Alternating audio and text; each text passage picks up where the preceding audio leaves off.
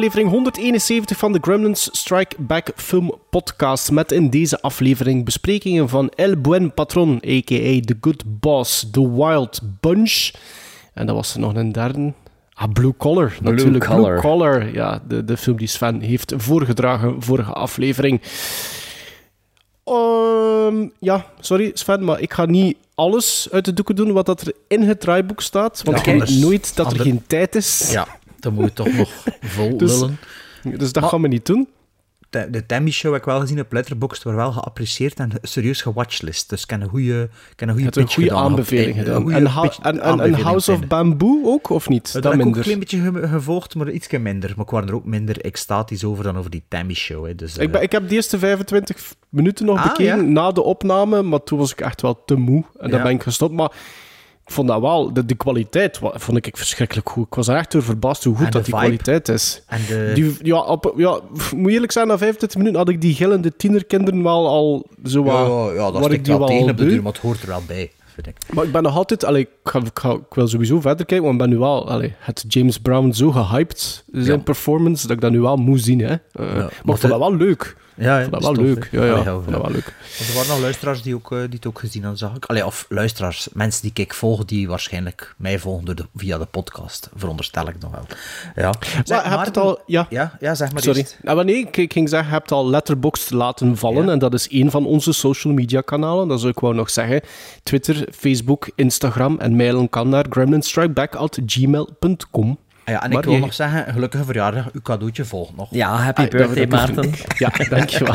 dankjewel. Maar Sven, eh, jij hebt ook een blijspel gemaakt, dus het is moment voor reclame te maken. Als ik, Een als ik het goed blijspel. voor heb, deze kom- komt deze aflevering niet op Sinterklaas online? Eh, Ah nee, volgende week, het is nog een week tussen. het is nog een week tussen, maar we starten op 8 december Ah ja, dus in het Fakkeltheater in Antwerpen met een geestige kerst. Een paranormale komedie. Blijkerst, blijspel. Blijspel. met heel veel eh, er film, mee? filmreferenties in voor de, de mensen die daar altijd naar op zoek zijn. Zoals mijn twee Gremlins co-hosts. En ik Dus doe dat maar dan ook daarvoor dat komisch fan geweest. Ja, maar ja, ik doe dat speciaal voor rollen, want op de repetitie onlangs zei een brik zelfs nog, ja, dat gewoon alleen de gasten van de Gremlins deur hebben deze. Ik zeg, ja, ja, maar dat is dan voor hen speciaal. Ja, maar dat, ik denk dat het soms je publiek daarin niet- mag onderschatten. Oké. Allee, Maar het wordt wel geapprecieerd door Het wordt Sven. zeker geapprecieerd, ja. Maar het is in het fakkeltheater, hè. Dus het is, in het de winter is altijd klein. Dat is een kleinere zaal, toch, hè? Ja, Een kleinere, zaal. gezellige, intieme zaal voor een, eh, een leuke kerstsfeer te creëren. Ook, we spelen ook veel meer voorstellingen, want we spelen het eh, ongeveer een 27 keer voorlopig, maar er gaan waarschijnlijk nog extra's eh, bij komen. Ja, ja, ja. En is, is die een ding, is die uw concurrentie van die van het Frietkot er tegenover, dat is al gedaan, of wat? Dat is gedaan, die loopt nu. En dat is eigenlijk heel goed, want de mensen komen er ook heel goed gezien buiten. En dat voelen wij aan onze kaartenverkoop. Ah ja. Omdat dat in Gaat dezelfde er zaal daarmee op, is. gaat er daarmee op tour ook? Of is het, Twee keer, dat... twee keer, maar in keer. op den Berg en in Beveren. Maar die zijn al uitverkocht, allebei. Ah, allee. Dus, Allee. alle, alle, Alle naar Antwerpen. Ja, voor de filmreferenties, hè. als je het niet voor Sven doet, dan doe je het dan voor de filmreferenties.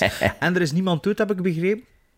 Eh, nee. Allee, as we speak, hè, er is nog een week. Je kunt dan misschien weer mails krijgen van mensen die zeggen dat er iemand vergeten heeft. Dus full disclosure, we nemen een week op voorhand op. Hè. Dus als er, ja, moest, er nu, moest er nu echt een grote dood vallen, dan moet je Ja. misschien toch wel een- Ja. toch nog iets tussen monteren. Hè. Ja, ja, of ja. niet? Zeker, zeker. Tree of no kind. Beetle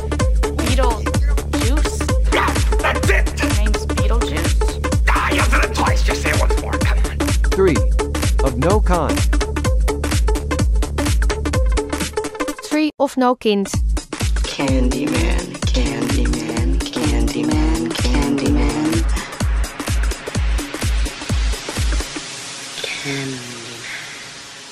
Gremlins Strike Back. Tree of No Kind. Hier zijn we weer met onze eh, vernieuwde... eh, eh, ja, vernieuwd. Het is al, ondertussen al een jaar, hè, bijna. Hè. Ja, het is, ja, hoe lang blijft de dat- lieve, hoe lang ja. blijft de lieve nieuw lief, hè? Allee, ja. Nee, wat is het? eh, ja, we hebben eigenlijk dus een, ehm, een van onze drie... eh, ja, genres is het niet, hè. Een van onze drie categorieën. categorieën voorgeschoteld gekregen. Hè. Zijn de, je hebt de eh, nieuw of nieuwer. En je hebt de oud of classic categorie. En je hebt de cult, cool of exotisch categorie. Die laatste categorie is voor sommigen moeilijk te begrijpen, hè, hoe dat, dat juist zit. Maar je weet nooit dat een single man er ooit wel misschien voor geschikt is. Hè? Wie weet, wie weet. Onder wat zou jij dat klasseren, eh, Maarten, van de drie? Eh, op dit moment onder geen nog, denk ik. Maar als ik dan moet kiezen, is het oud. Ja, ik zou dat nieuw nieuwer. Maar ja, bij u was oud ook, met Halloween Ja, 2006. 2000, 2000 ja, ja, voilà. Ik zou, wat is de single man 2009 was dat? Ja. Ik zou dat nu al bij oud zetten, denk Ja? ik. Ja, hè, dat vind ik toch wel. Alles Ik vind alles na 2000 is nog onder nieuw bij mij.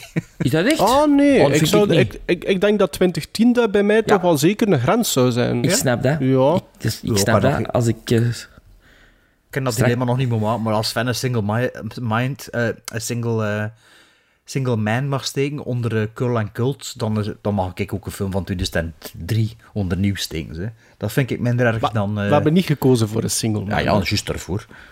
Juist erdoor. Nee, Juist blue color. Blue color. Allee, maar de eerste film was van Maarten, hè? Allee, de nieuwe film. Ja, ja, ja ik, ik mocht... nieuw, hè? Ja, klopt. Effectief nieuw, want eh, het is er eentje van... Allee, volgens IMDb 2021, maar ik weet dat hij in een select aantal zalen hier in België in 2022 is uitgekomen. Eh, El Buen Patron. Eh, een Spaanse comedy-drama, ook gekend als The Good Boss, de Engelse titel ervan. Geregisseerd door een Fernando Leon de Aranoa, die in de hoedanigheid van regisseur 15 credits ondertussen vergaard heeft. De hoofdrol in The Good Boss is voor Javier Bardem, waar dat hij in 2017 ook al mee samenwerkte voor Escobar. En in die film was Penelope Cruz ook te zien. Ik weet niet of dat jullie Escobar gezien hebben ooit. nee, nee. Ik denk, Nee. nee. ik heb die serie... Nee, eh, je Narcos. Narcos. ik gezien, Nee, ja. maar dus Escobar... Ik, ik weet, ik ken die cover, dat is wel Ja, in ik ook. 2017. Dat is een love dat story, wel... Ja, ik weet het niet, ik Ja, heb dat nooit hij, gezien. hij wordt verliefd op een journaliste of zoiets. Dat is ook niet Penelope Cruz, Cruz en Blow? Eh, ja. Ja. En dat is toch ook... Is dat niet een ander? Niet Pablo Escobar, maar... Of is dat ook Pablo? Nee. Nee, nee, nee, nee. Dus zo gezegd... Allee, het is gebaseerd op iemand. hè. Nee, het is gebaseerd op degene die de koken voor de eerste keer ingevoerd heeft in de States. Ah, ja, ja. ja. Die daarmee Ja, dus- bekend geworden is. dus Allee, weer, ook, ook de love interest. Eigenlijk de Michelle Pfeiffer van haar tijd. Ja, maar Bardem en Cruz zijn een koppel in het echt, hè. Ah, dat wist ik zelfs niet. Oké. Ja, zijn, Allang? ge- zijn getrouwd. Wel, na Tom Cruise, hè. Ah, ja, Die was eerst samen met Tom Cruise in plaats, en ja, dan pas dat met Penelope. Cruz. Nee, nee. En even ook iets met Daniel Craig had, dacht ik. Daniel Cruz. Robinson Cruise. Kom, gaan we terug naar de film. En eh, in El Buen Patron staat Javier Bardem aan het hoofd van Basculas Blanco. Dat is een bedrijf waar industriële weegschalen gemaakt worden en waar dat er wat nervositeit, nervositeit in de lucht hangt, want het bedrijf behoort toe tot drie finalisten die een regionale prijs in de wacht kunnen slepen. Daarvoor moet alles en iedereen in opperbeste staat zijn, wat dat schijnbaar altijd ge- het eh, geval lijkt te zijn, maar plots moet er afgerekend worden met diverse probleempjes die het imago van zowel Basculas Blanco als ook eigenaar Blanco wat zou kunnen bezoedelen. De film klokt af op 1 uur 56 minuten en won in Europa, weet ik toch, al meerdere prijzen. Ook nog meegeven dat dit het eh, feature filmdebuut is van actrice Almudena Amor en die speelt die stagiaire Lilian. Dat heb ik nog gevonden terwijl, terwijl dat ik... Wat blief? Die had toch veel credits op IMDb? Nee, dat is haar... Het nee, zijn allemaal tv-series, of wat? niet, niet, denk, niet... Ik denk dat je het op iemand anders hebt dan, Bart. Het gaat over die, die stagiaire.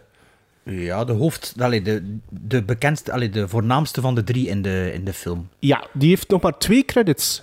En, dat, en, en dit was haar- ik- eerste film. Want ik heb haar leeftijd opgezocht, omdat ik geen idee had hoe oud dat ze was. Allee, ik wist niet, is die 20 of is die 35? Ja, dat En- weet ik niet. Almuendo Ah, ja, Amor, hè? Het is de die, hè, dat is echt? Almudena Amor, ja. 9 aan 9 credits, maar het zal dan... eh ah ja, kortfilms en tv. Ja, dit was haar featurefilm debuut. Ja, ik dacht dat er Oh, meer waren, maar eh, kijk. Oké. Maar jij mocht beginnen. Kijk, Bart, doe maar verder Eh, gewoon. Oké, El Buen Patron, hè, is het uitgesproken. El Buen Patron. Staat dus op eh, Amazon Prime, voor eh, de mensen die het willen zien. Het was een film die ik... Ook op Apple, maar betalend dan. Als, allee, die kunnen alleen 15 maar... euro zeker? Ja, ja.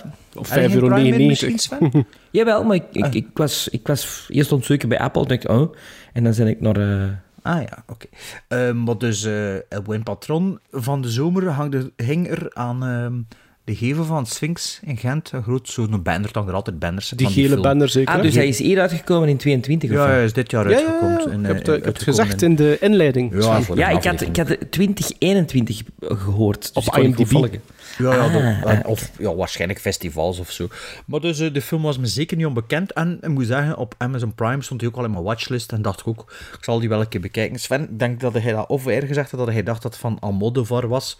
Dat was ook wel een beetje het idee dat ik had dat het zo'n soort Almodovar-achtige film was. Wat het eigenlijk wel een beetje is. Minder thriller-elementen, minder gestileerd dan eh Almodovar. Maar wel zo een beetje in dezelfde hoek van...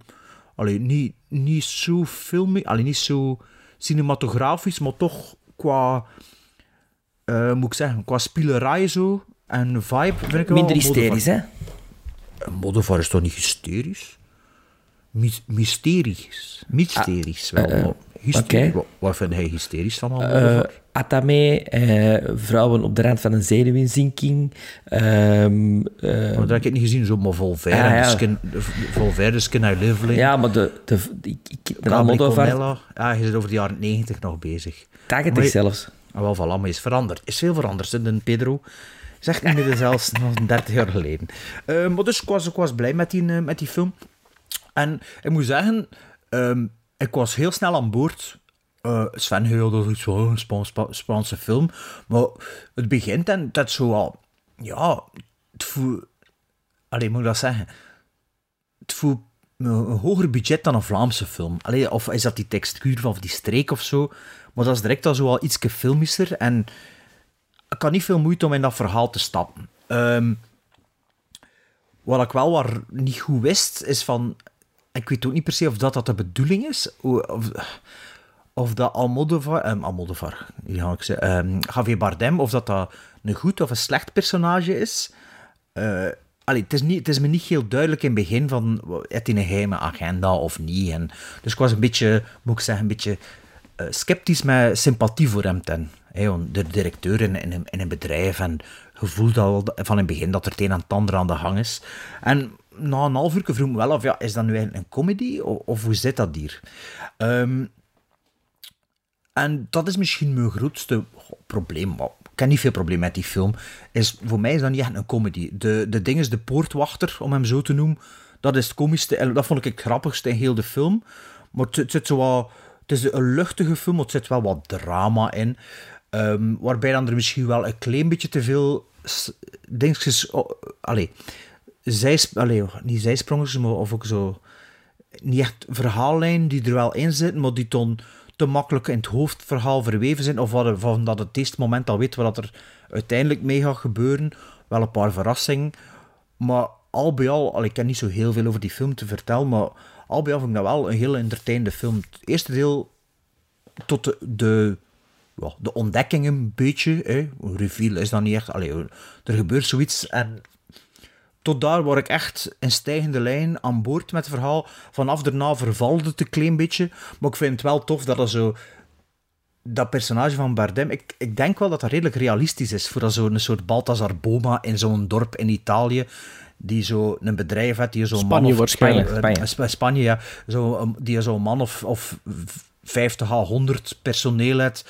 Die een bedrijf moet runnen, die zo in de, geme in de gemeenschap wel connecties heeft. En, en wat als een beetje la de Godfather te raden komt. En behalve het feit dat hij nooit aan het werk is, denk ik wel dat dat redelijk realistisch is. Ja, en dan zo er s'avonds nog wat op uitgaan. En al, allee, je, je, je heeft het wel goed, goed voor en zo. Die, die, de beeldspraak van de weegschaal komt wel iets te veel terug. En is iets on the nose op den duur. En ja, het, het zoeken naar het evenwicht tussen alles, constant in het verhaal. En dat is... Dat, dat, dat, dat maar op den duur zit het er, zie, allee, de- prikt het er wel een beetje. Zo van, ja, het is weer, het equili- equilibrium moet weer hersteld worden door dit te doen of door dat te doen. En altijd zo dat schipperen. Maar zeker een, eh, zeker een entertainende film. Ik me geen, hoe lang dat die ook duurt, twee uur. Ik heb me niet geërgerd, ik heb me niet verveeld. Ik heb hem in twee keer moeten kijken. Allee, ik was redelijk laat beginnen kijken, maar ze zijn onderverdeeld in dagen, dus ik was op het einde van een dag gestopt. Of ik was morgens de helft gekeken en s'avonds de tweede, tweede deel. Ik weet het niet meer. Ehm, niet veel meer op aan te merken. eh, Behalve misschien nog dat... Ik vind wel dat eh, Javier Bardem zijn grote doorbraak was No Country for Old Men. En daarvoor was hij al een grote In de acteur.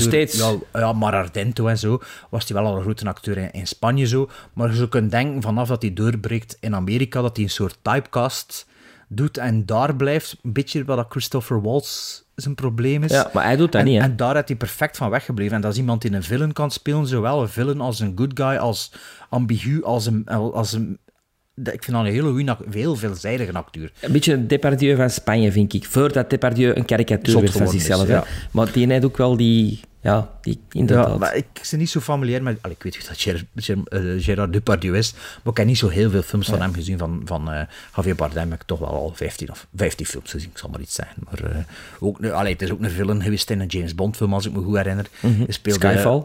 ja, in Beautiful speelt hij ook een helemaal andere rol. Dan had hij nog No Country for... Allee, hele veelzijdige acteur. En ja, hier, hier ook weer. En ja, a good time. Een beetje waarvan ik er verwacht dan eigenlijk. Dus... El Buen Patrono is een buena movie. El buen patron. El buen pardon. ai, ai, ai, ai, ai, ai. Het is dat nu eens van. Wat vond jij ervan? Ja. Ehm, Ik ga toch niet beginnen te zeggen dat dat een arty-farty film is, hè, nu? Want daar had je schrik voor, hè? daar had ik heel veel schrik voor. En toen ik begon te kijken, dacht ik... Dat ik, heb, ik had een andere film in gedachten, een beetje Almodovar. En er is een film nu recentelijk uitgekomen, en ik dacht dat dat een die was, over iemand die op het, een filmfestival wordt gelauwerd voor zijn carrière. Is het een Franse film of een Spaanse film? En ik dacht dat dat, dat, dat die was met Javier Is dat die Bardem. nieuwe van, van dinges niet? Van Iñárritu dat je bedoelt? Ah ja, nee, nee, nee. Die nieuwe Iñárritu is er zo een die door de woestijn loopt en half zot wordt of zo. Misschien Ah, is oké. dat super weird. Dat is niks dat we als fan moeten geven. Is dat Bar. Bardo of zoiets? Bardo. Bardo, Bardo. comma, en dan nog zo'n Ja. lange titel erachter, ja. Nee, het is iets met een filmfestival. Een regisseur die eh, terugblikt op zijn leven en, en door een carrièreprijs te krijgen. The Fablemans. Nee, maar, maar iets Spaans of iets Frans dus. En, Ah, ja. en, en ik zag de korte inhoud en ik zag awards staan. En ik dacht, ah ja, dat is dat. Maar het gaat dus over een award die hij moet krijgen voor zijn bedrijf. Ja, een bedrijfsprijs, hè. Ja. Eh ik ben al bekend met Nanni Moretti. Niet Nee, direct. Dat is, dat is een eh, Italiaanse filmregisseur en acteur en schrijver die ehm, dit soort films maakt in Italië. Eh, kleine eh, menselijke verhalen met geen echt komisch sausje op, maar een luchtig sausje over. En ha- hapklare verhalen die op een of andere manier heel herkenbaar zijn, ook al zijn ze in een totaal andere taal die we niet gewend zijn in de filmwereld. Wel, het was zijn bekendste films. Ja, die titels, hè. Ja, maar ja. Ja, ik heb er hier onlangs gezien ehm, die, eh, iets met Madre. en dat gaat over zijn moeder. Eh, en eh, John Turturro speelt daar ook in mee. John Turturro is, ehm, Zijn vader. nee, is een Amerikaanse acteur met Italiaanse roots die in Italië een film komt maken. En die prijzen wint. Nanni Moretti, zijn zuster, is de filmregisseuse van die film. Maar hun moeder is heel ziek en hij is zo wat de gast die een beetje voor zijn moeder moet zorgen, omdat zij altijd op de filmset staat. Ehm, About My Mother is de Engelse titel, denk ik. Ehm, Maar ik, vond die vergelijking eh, in deze film terug, eh, om maar meteen te zeggen, ai, ai, ai, ai, Bart, ik dacht dat je dat beter zou vinden. Want ik vind dat heel goed, deze. Maar Bart is toch, Bart is toch super Ja, maar positief? ik, ik dacht dat Bart... Ja, maar, ja, een entertainend filmpje. Zo. Ah, Ik, vind dat, ik, vind, ik vind deze hele straffe cinema. Maar dat is persoonlijk. Maar ik ben blij dat je uw vooroordeel weer al uw eigen ontkracht. Ongelooflijk, Dat is hè? eigenlijk mijn missie al 180 Voilà. afleveringen lang. Dat, hij de we go. mind wat open had. maar het was Maarten die deze film heeft Ja, ja, eh, ja, gekozen. tuurlijk. Maar dat is alle twee onze bedoeling, denk Voor ik. mij zelfs, was maar- dit niveau Parasite. Justjes niet. Parasite is misschien ietsje beter. Qua, nee, maar ik vind het wel eenzelfde soort verhaal. En omdat je zegt, is het een comedy of niet? Ehm, dit is heel, heel Shakespeare-achtig. eh deze vooral. In de luchtige comedies van Shakespeare dan. Much Ado About Nothing. Ehm, En je spreekt over de wachter. Hè? Shakespeare had ook altijd wachters. Ja, ja, ja. waar, dat, waar dat de grappige... dat het zij het Ja, ook, ja. Ehm, Ja, ik zal domme mij gaan met die Spaanse film met Van Giller. film zit vol met symboliek waar ik van hou. Eh, ik vind dat on the nose, ja, goed, meer mag. Eh, de equilibrium, ik vind dat fantastisch. En Javier Bardem, die staat godverdomme te spelen, ongelooflijk. Ik vind dat om duimen en vingeren af Ik, te vind- ik, vind dat, ik, ga, ik ga nu al iets verklappen. Ik vind dat echt wel- ik vind dat Oscar waardig. Ja, dat is echt, hè. De details, de... de, Ja. de, de, Subtiel, hè? de gestures, Subtiliteit, de hè? Ja. Op het moment dat hij die een bril afgeslagen krijgt, blijft hem heel een tijd zo aan die bril voelen of dat hij nog wel juist. Ik vind dat geweldig, ik vind dat ongelooflijk. Ehm, dat meisje, waar dat we het er juist over hadden, wat een verschijning, wat een, wat een, wat een introducing rol dan. Ja, maar ik, ik, ik was, ik was me, allee, omdat ik zei, ik kon me niet goed zijn of ze 20 of 35 was. Dat is een, heel, een hele schone verschijning, maar ik weet niet, ik was, ik was mezelf heel eraan het afvragen, vind ik dat nu een schoon of niet? Ik dat is zo'n niet. combinatie tussen Sophie Marceau en Isabella Gianni, vind ik. Ja, zo. maar het was zo, like, allee, het was raar zo, ik dacht, moest ik die in het echt zien, aan de schone vrouw vinden, maar zo'n beeld is er iets precies allemaal zo... Ja, het, het was, die met, ik was niet... Uw evenwicht was uit balans. Ja, ik was, mijn equilibrium was verstoord. Ja, oh, ze heeft een heel eh, ehm, symmetrisch gezicht. Wat Ah, ja. soms heel raar is. Ja, dat is een weegschaal, hè. Een beetje, ja, maar ja, een beetje Anya Taylor-Joy-achtig, zonder de grote ogen. Maar ook zo, er is iets mee, maar je weet niet waar dat juist is. Is dat een knappe, is dat geen knappe? Maar Ah ja, het ook, had het ook. Ja, ja, ja, maar heel interessant om dat te zien, vind ik. Ja. Maar ze speelt dat ook fantastisch. Trouwens, alle rollen in de film vind ik ongelooflijk goed ingevuld. Eh, tot, de, tot de kleinste rollen. Echt, ja. het- ik ben dus direct ook gaan opzoeken wat die regisseur nog heeft gedaan. Ik wil nu wel die Escobar zien. Eh, Wat, wat ik nog vergeten te zeggen was daarnet, is ik vind het wel allemaal heel, of heb ik het wel gezegd, heel realistisch. Ook al zo die, ja, de sfeer in die fabriek. Allee, niet, Ja. niet per se als hij daar staat te speechen, maar gewoon zo, hoe dat, dat leeft. Behalve dat hij een Clark daar overal doorrijdt. Dat is totaal tegen de safety regulations, maar allee, al de rest geloof ik wel. Ja, ja. Het, dat is een film die wij hier ook zouden kunnen maken, vind ik. Moest, maar het scenario is, vind ik, zeer goed. Het is een heel goed scenario. Er zitten de plot twists en er zijn dingen die je echt niet voelt aankomen. En, en, en wordt goed op, op ingespeeld zonder dat dat wordt nodeloos. Uitgespeeld, ja. Eh, ik vind dat echt, echt heel goed. Dus ik ben eh, heel blij met deze keuze eh, van Maarten. Allee, dat zijn al twee Keuze van ons positieve... allemaal, hè. Ja, ja, dat is waar. Maar Maar Maarten dat er zijn al twee, twee positieve commentaren. hè. Ik vind dat, vind dat tof. Ik, ga, allee, ik heb nu al Dus iets, als iets, gelost. see, see, see How They Run, of noemde die film weer? Ik heb het nog altijd niet gezien, dus ik kan daar niet over meespreken. Maar ja, jullie zijn eh, Ja, minder... ik heb eh, ook afgezet, dus... ja, voilà. Sven Eh, kan er wat dus vond- ook niet over meesteren. mee. Wat vond ik over El Buen Patron? Ik vond dat een hele leuke setting. Ik vond vanaf moment één, vanaf die eerste scène, valt onmiddellijk op hoe, hoe regionaal alles is. Want die, die film begint met een, met een toespraak, gelijk dat Bart zegt, de toespraak, eh, dat dat bedrijf geselecteerd is voor die prijs. En daar is wel geteld ene journalist aanwezig tijdens die speech en die is foto's aan het trekken met zijn iPhone om bij zijn artikel te kunnen plaatsen. En dat zijn zo van die hele kleine details die in, in, in doorheen die film zo verweven, eh, verweven zitten. Maar ik vind dat leuk, omdat je onmiddellijk voelt dat dat eigenlijk een heel klein verhaaltje probeert ja. te zijn, wat een lokale impact heeft. Ehm, en dat bedrijf inderdaad is, is heel belangrijk voor de werkstelling in, dat, in die regio. hè. Zijn vrouw komen we dat later te weten van Javier Bardem heeft de kledingwinkel ook eh, in, in die stad. Dus je voelt dat dat wel belangrijke personen zijn binnen in zo'n lokale gemeenschap. Ja, inderdaad. Ehm, opbouw, de opbouw van de film vond ik ook tof, want we krijgen in de film telkens zo'n pancarte te zien om te weten welke dag van de week dat is. Ehm, verhaalmatig start in de film ook heel tof, eh, omdat er wel wat te vertellen valt. Er zijn personages die geestablished worden. Maar ik moet wel zeggen, op het moment dat Bart eigenlijk zegt dat er... eh, eh, Bart, jij zei dat je het eerste uur zo wat beter vond dan het tweede uur. Maar ik, ik, ik, ik had zoiets na, na het einde van het eerste uur toe, en dan zitten we ongeveer op woensdag, had ik zo wat probleem met tempo. Ik vond dat tempo iets te traag kwam te liggen op dat moment. En dat is eigenlijk het enige minpunt dat ik eigenlijk heb over die film. Vanaf na dat eerste uur bedoelde, of Nee, rond tussen het minuut. uur? Ja, rond Ja. het uur. En, Ja. en dat verbetert weer wanneer dat we iets meer te weten komen over een bepaald personage. En dat is zo'n beetje de katalysator voor de rest dan van de film. En dat drijft dan weer dat tempo op. Ehm, ik, voor de rest, ik, ik, ik vind alle aspecten van die, van die film zijn, zijn sober ingevuld, maar daarom niet onopvallend. Ik vind dat die cinematografie is goed, de sets zijn goed, eh, de, de, de wardrobe vind ik leuk om naar te kijken. Alles is zo... Dat klopt precies allemaal. Dat is allemaal heel, heel, heel geloofwaardig. Ja. En ja, ik heb het daar juist al gezegd, maar ik heel veel lof voor Javier Bardem, want ik, vond dat, ik vind dat hij echt super, super sterk zit te spelen in El Buen Patron.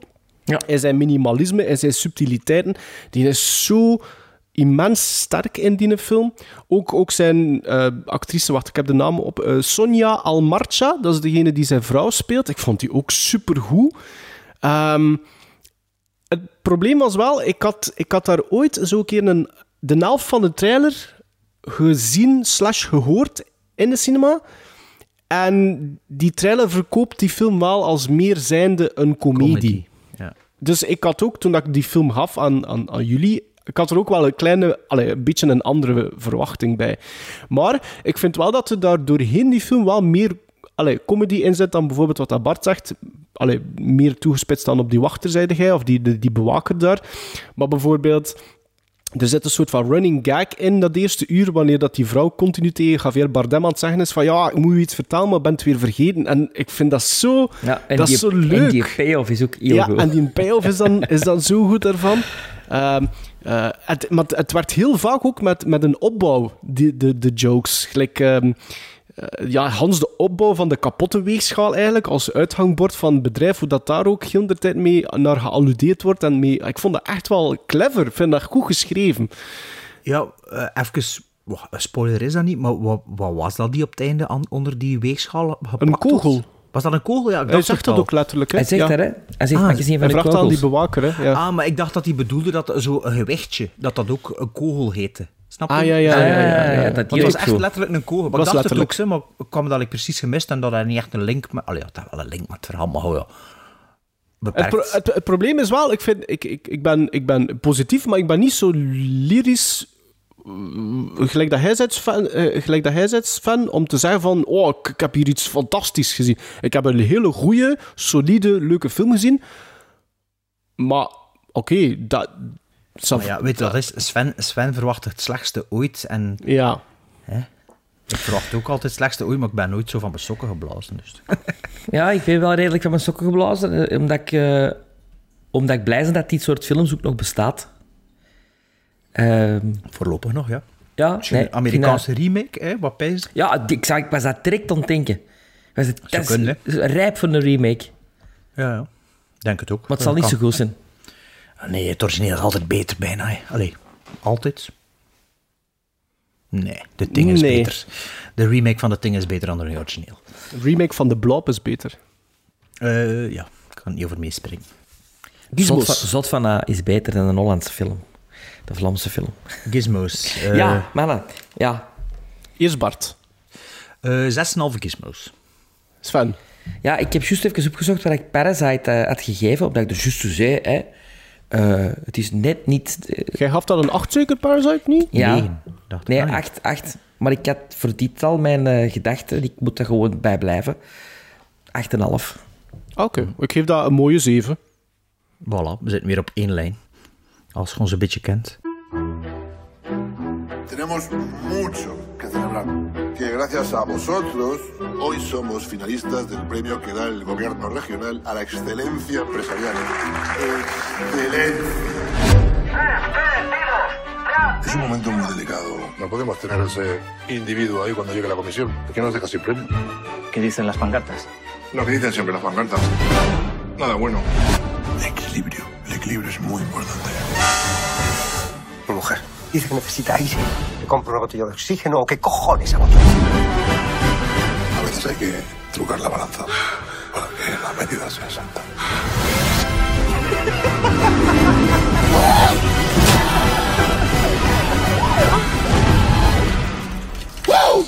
Excelencia.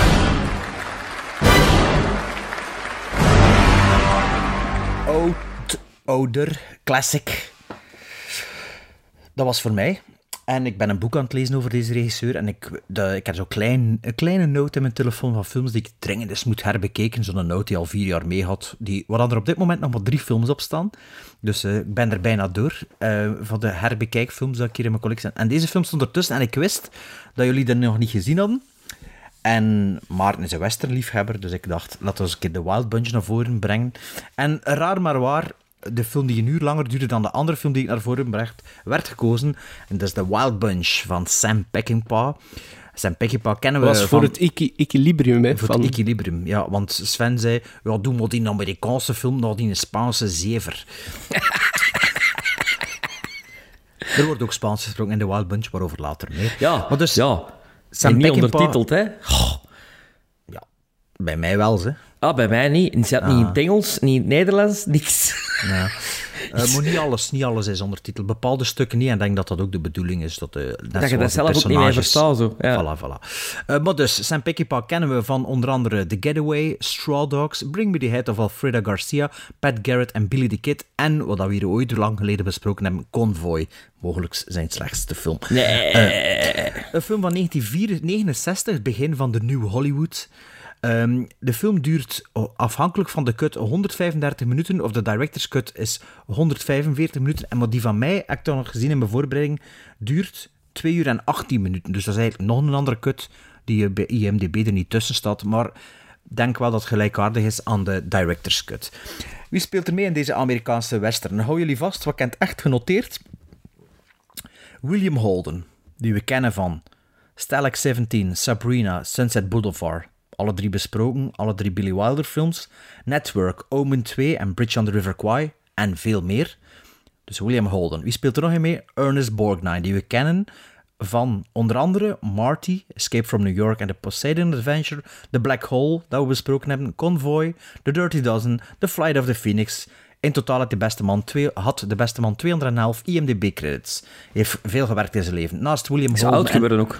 William, naast William Holden, die niet oud geworden is, en Ernest Borgnine, speelt ook nog mee, vorige aflevering nog vermeld, Robert Ryan, die we kennen van ook The Dirty Dozen, The Dirty Dozen, The Professional, Battle of the Bulge, The Longest Day, Day of the Outlaw, die film met deze, Bad Day at the Black Rock, at Black Rock, eh, sorry, zijn we nog eens versprongen hier. Bad Day at Black ook- Rock, was dat die allereerste De Zwarte Mart van Bart? Nee, dat is, eh, ik denk, een top, in mijn top 10 vermeld. Ah, oké.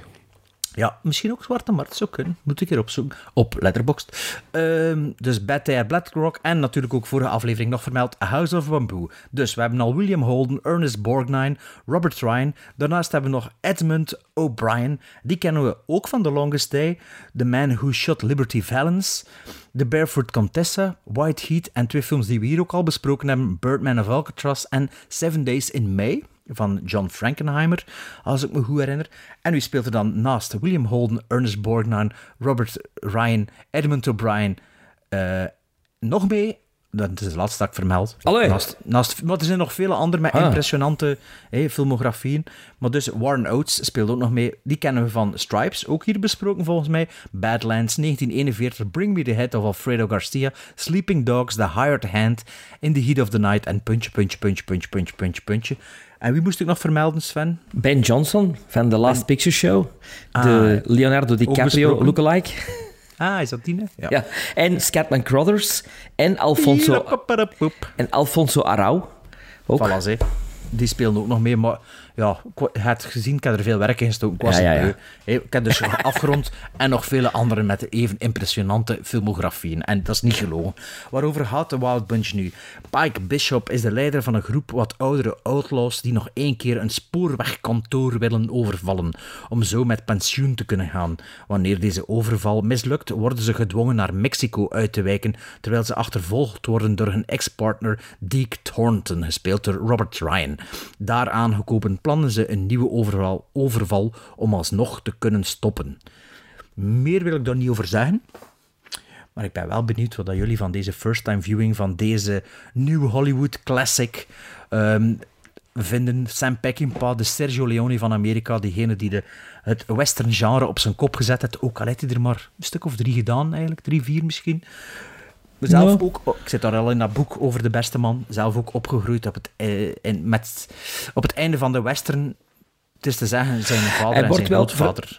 hij wordt wel vergeleken met de, de New Hollywood John Ford. Hè, want hij, hij, heeft er wel, hij heeft er wel meer gemaakt dan drie of vier. Ja, Eh, de, wel- de Ballad of Cable Hogue is ook van hem. Ja, voor de Wild Bunch hij er wel een paar gemaakt. Ja. maar d- Daar ben ik niet zo familiar mee. En daar zit ik nog niet in dat boek. Ah, oké. Trouwens, op mijn dvd staat waarschijnlijk die documentaire die op anderhalf uur jouw boek is.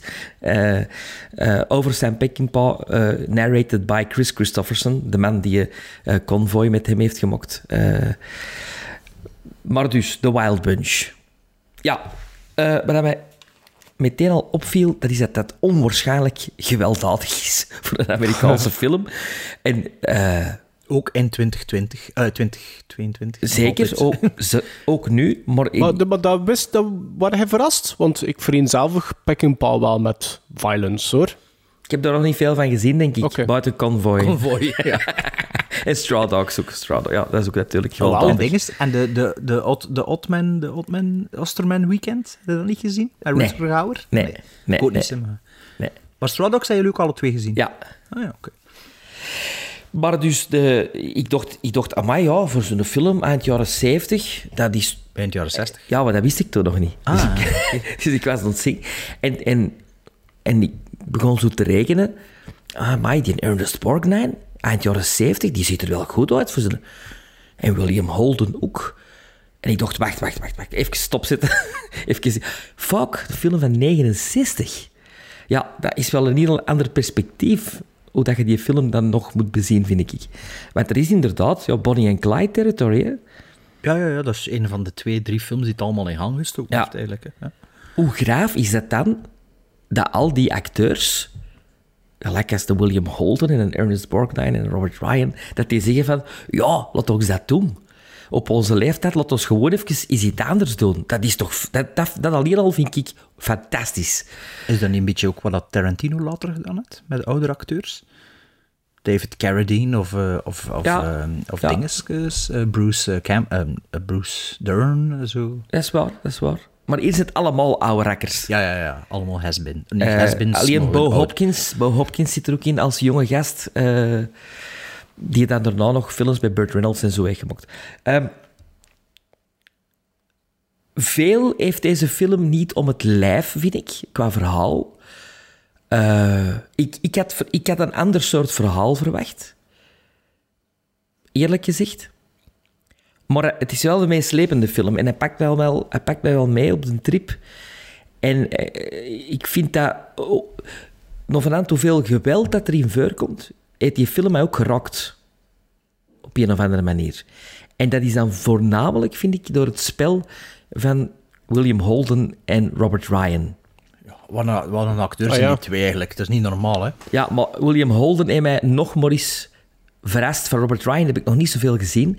Maar dat, dat voelde na al van, wat, wat een acteur. Wat, wat, wat ogen hebben al die gasten ook. Die, En ook, eh, ze zijn geleefd zo, hè? Ja. Allee, dat, allee Want die waren, die, zo... waren eind, eind... Die waren eh, begin hun 50 allemaal. Ja, Die zien er precies 70 uit. Ja, 75, hè?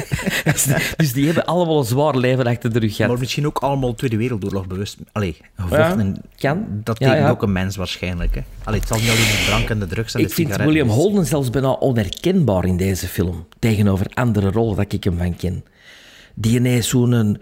Hij heeft een beetje ook een Clark Gable look. Op een of andere manier. Een oude Clark Gable. Die ogen die zo...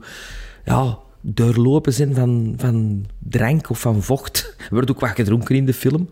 Eh, Eh, naast de film ook. ah, oké. Ik ken de IMDB-trivia beginnen lezen. Ik, na 20, ik heb er een hoop opgeschreven dat ik straks wel nog deel. Maar ik zag toen aan mijn balksken naar beneden scrollen. Ik zat nog maar op, op het tiende. Het is gewoon, je kunt gewoon blijven scrollen. Natuurlijk, als er zo'n documentaire op staat, kunnen natuurlijk wel Wordt dat aangevuld, ja, En voilà. kunnen dat perfect aanvullen. hè. Maar het was, allee, er stond echt heel veel. Ik weet al sinds dat er heel veel gedronken is op die set. En dat er ook, eh, dat ook de film is waar dat, eh, Warren Oates Sam Peckinpah cocaïne leren kennen heeft. Dus, eh, Het thema bij wijle denken aan de Three Amigos. Dus ik denk dat de Three Amigos goed naar de Wild Bunch heeft gezien. En dan heb ik het niet over, over ehm, vooral de Mexicanen en het Mexicaans gedeelte. Eh, ehm, en de setting ook van zo... Ja, de- Mexicaans dorpje zo. ja, maar dat, dat- ook, en ook omdat Alfonso Arau ook in beide films meedoet, is dat misschien een link.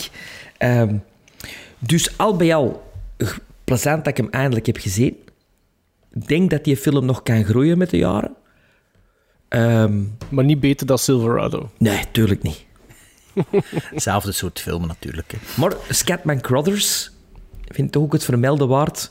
De man met, de, met, de, met, de, met het gebied, zoals het gebied was in die tijd. Dat is zo'n beetje de oude, de landloper, eh, de vader van de jonge gast die mij in de eerste overval zit.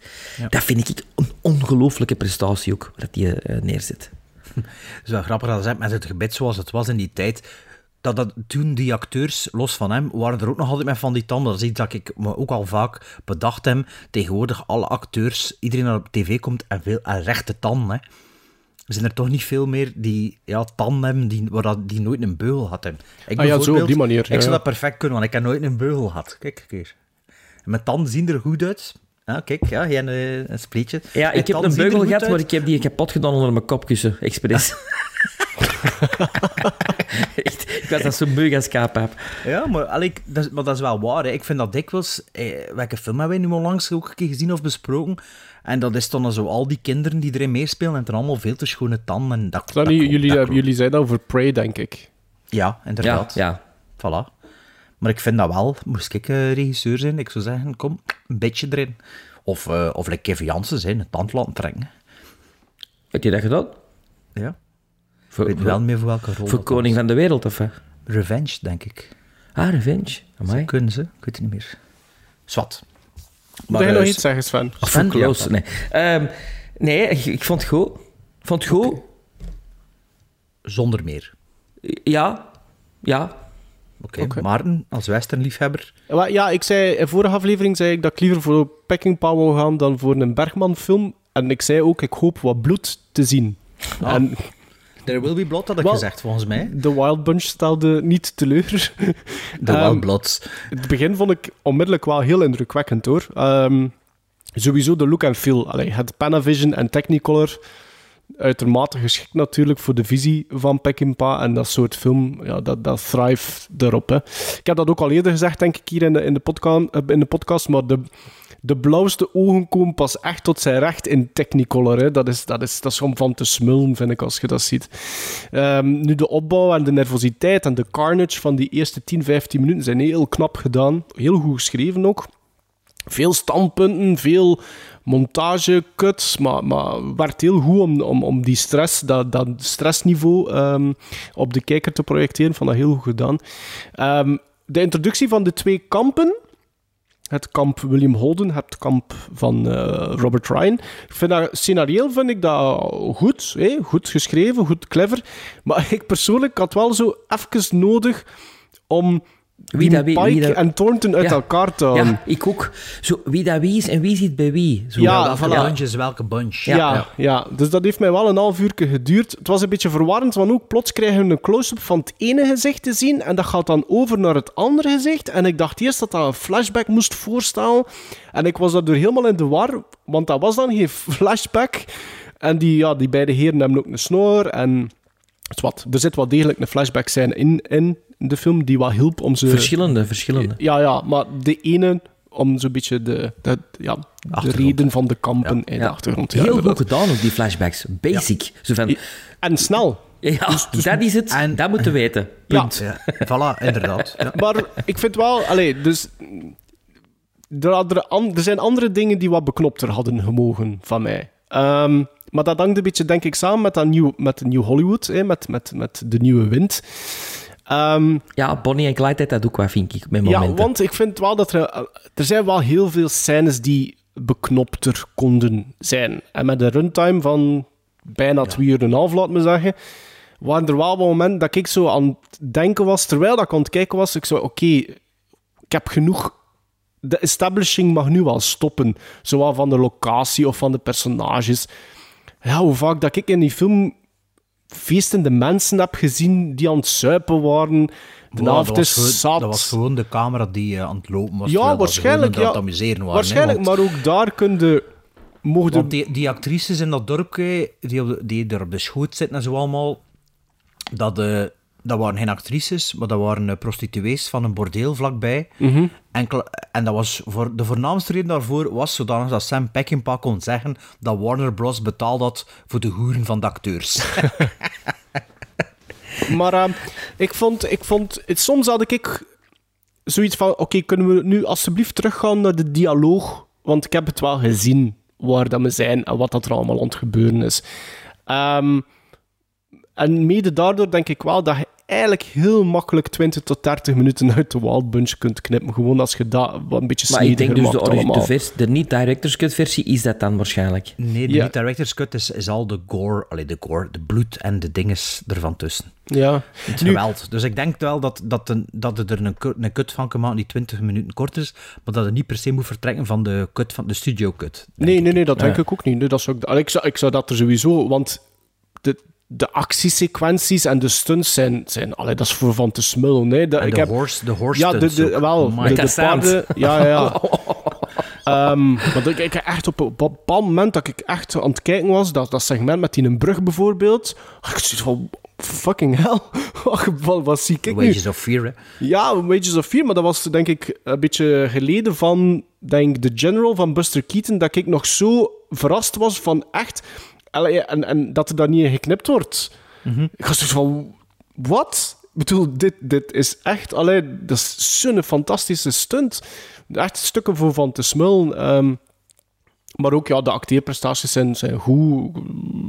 Enkel, ja, wat dat mij een beetje tegensteekt, en na verloop van tijd begon dat ook effectief wat tegen te steken, is dat er bepaalde stukken echt wel wat dragen. De tempo, dat dat tempo eruit is. En ik ga niet zeggen dat dat een mager verhaaltje is, want je hebt redelijk veel kampen, er worden nieuwe personages geïntroduceerd, je hebt intrigue, dus ik zou niet zeggen dat dat mager is. Maar moest het allemaal een beetje snediger kunnen geweest zijn, denk ik wel dat, dat ik dat nog beter eh, zou gevonden hebben. Maar act 3 maakt wel heel veel goed.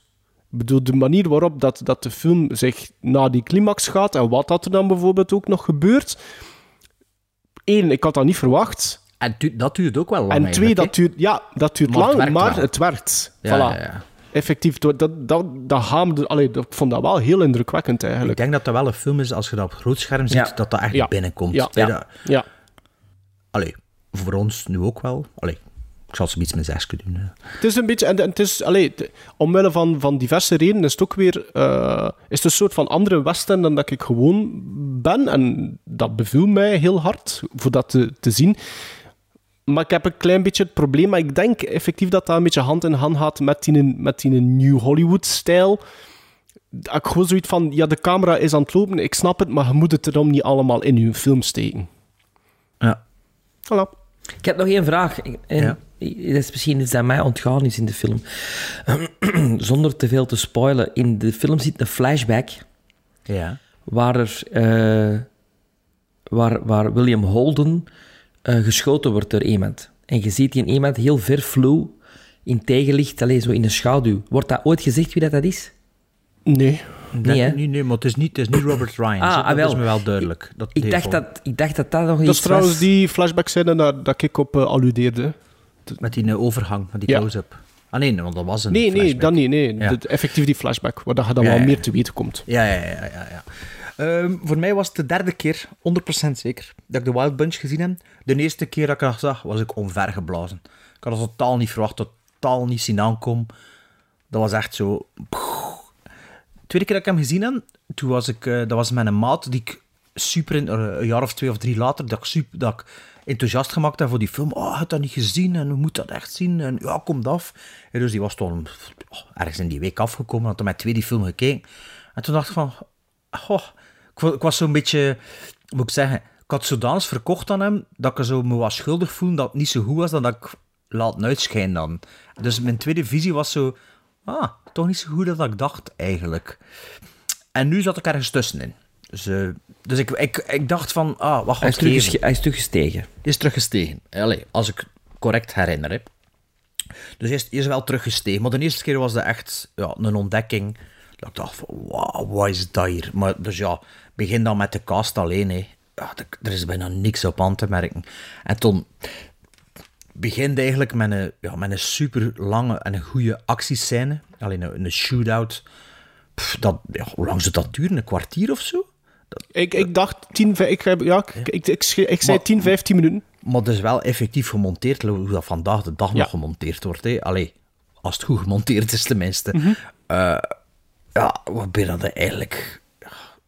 direct weet waar dat aan toe zit hè, met die film. Jij hebt dat nu voor de eerste keer gezien. En denk dat het na de eerste 15 minuten dat het, dat het wel weet.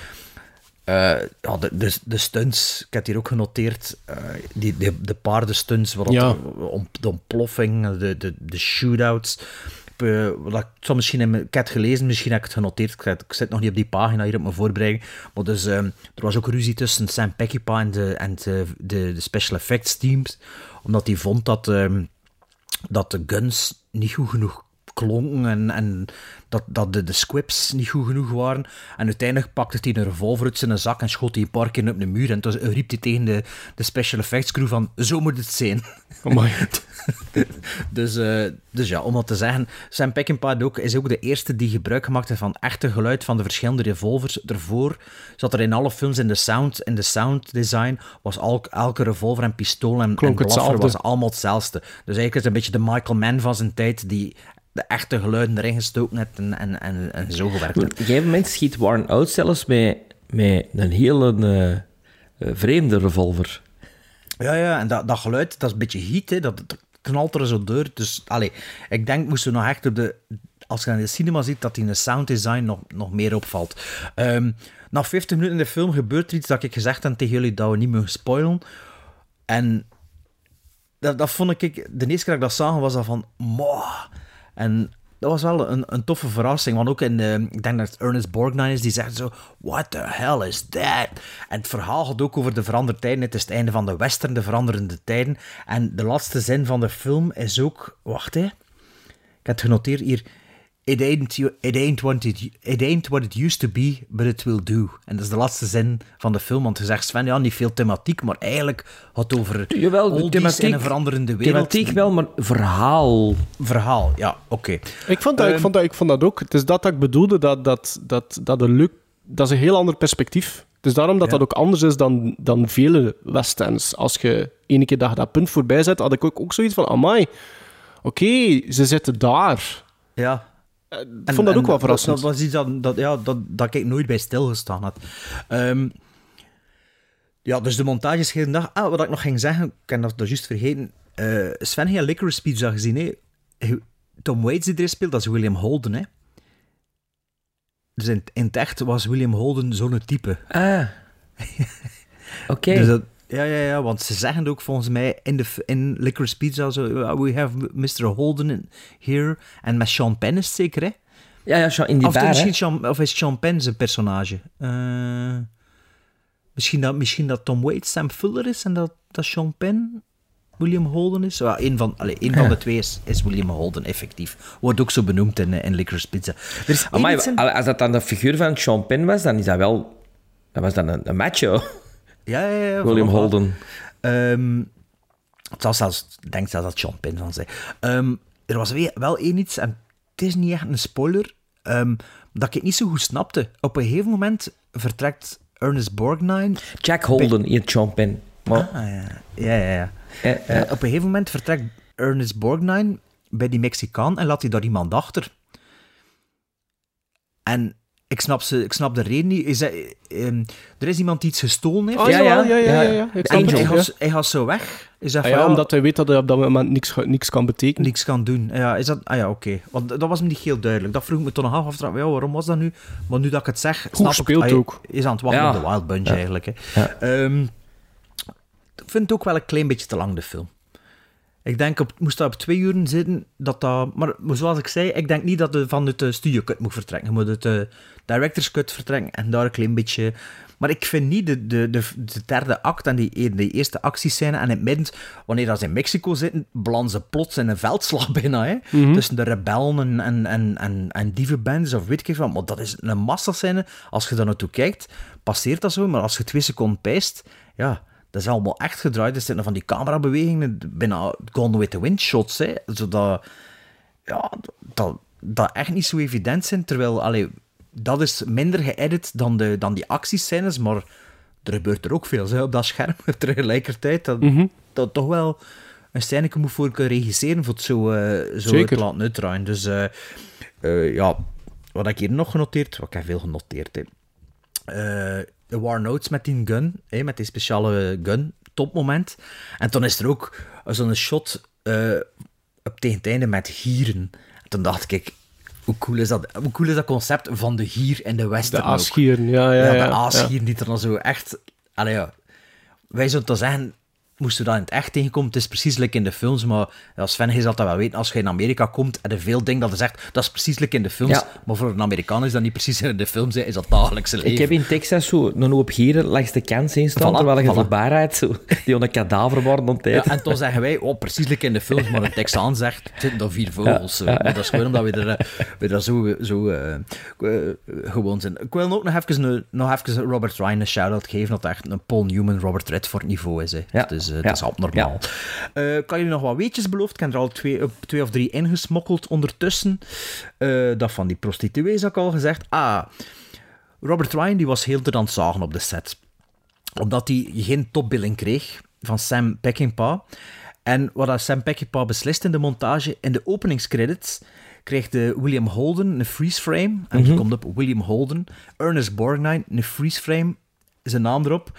En Sam Peckinpah kreeg, kreeg een, eh, hij beslist voor een freeze frame te doen voor eh, Robert Ryan te listen op het gat van... Op het achterste van een paard, van- toch, hè? Van een paard, ja. Dat was een fuck you naar Ja. Robert Ryan over, voor zijn gezag Dat dat, is hij geen topbilling had. Dus die Sam Peckinpah, dat boek, ik heb nog niet veel verder kunnen lezen, maar echt, dat gaat nog zoveel lachen worden, want dat was echt gewoon een zot. Ehm, dus dat van die prostituees heb ik gezegd. Ah, hier. Ehm, volgens de monteur had de originele print 300 3673 cuts. En dat was meer dan ooit in een Technicolor film.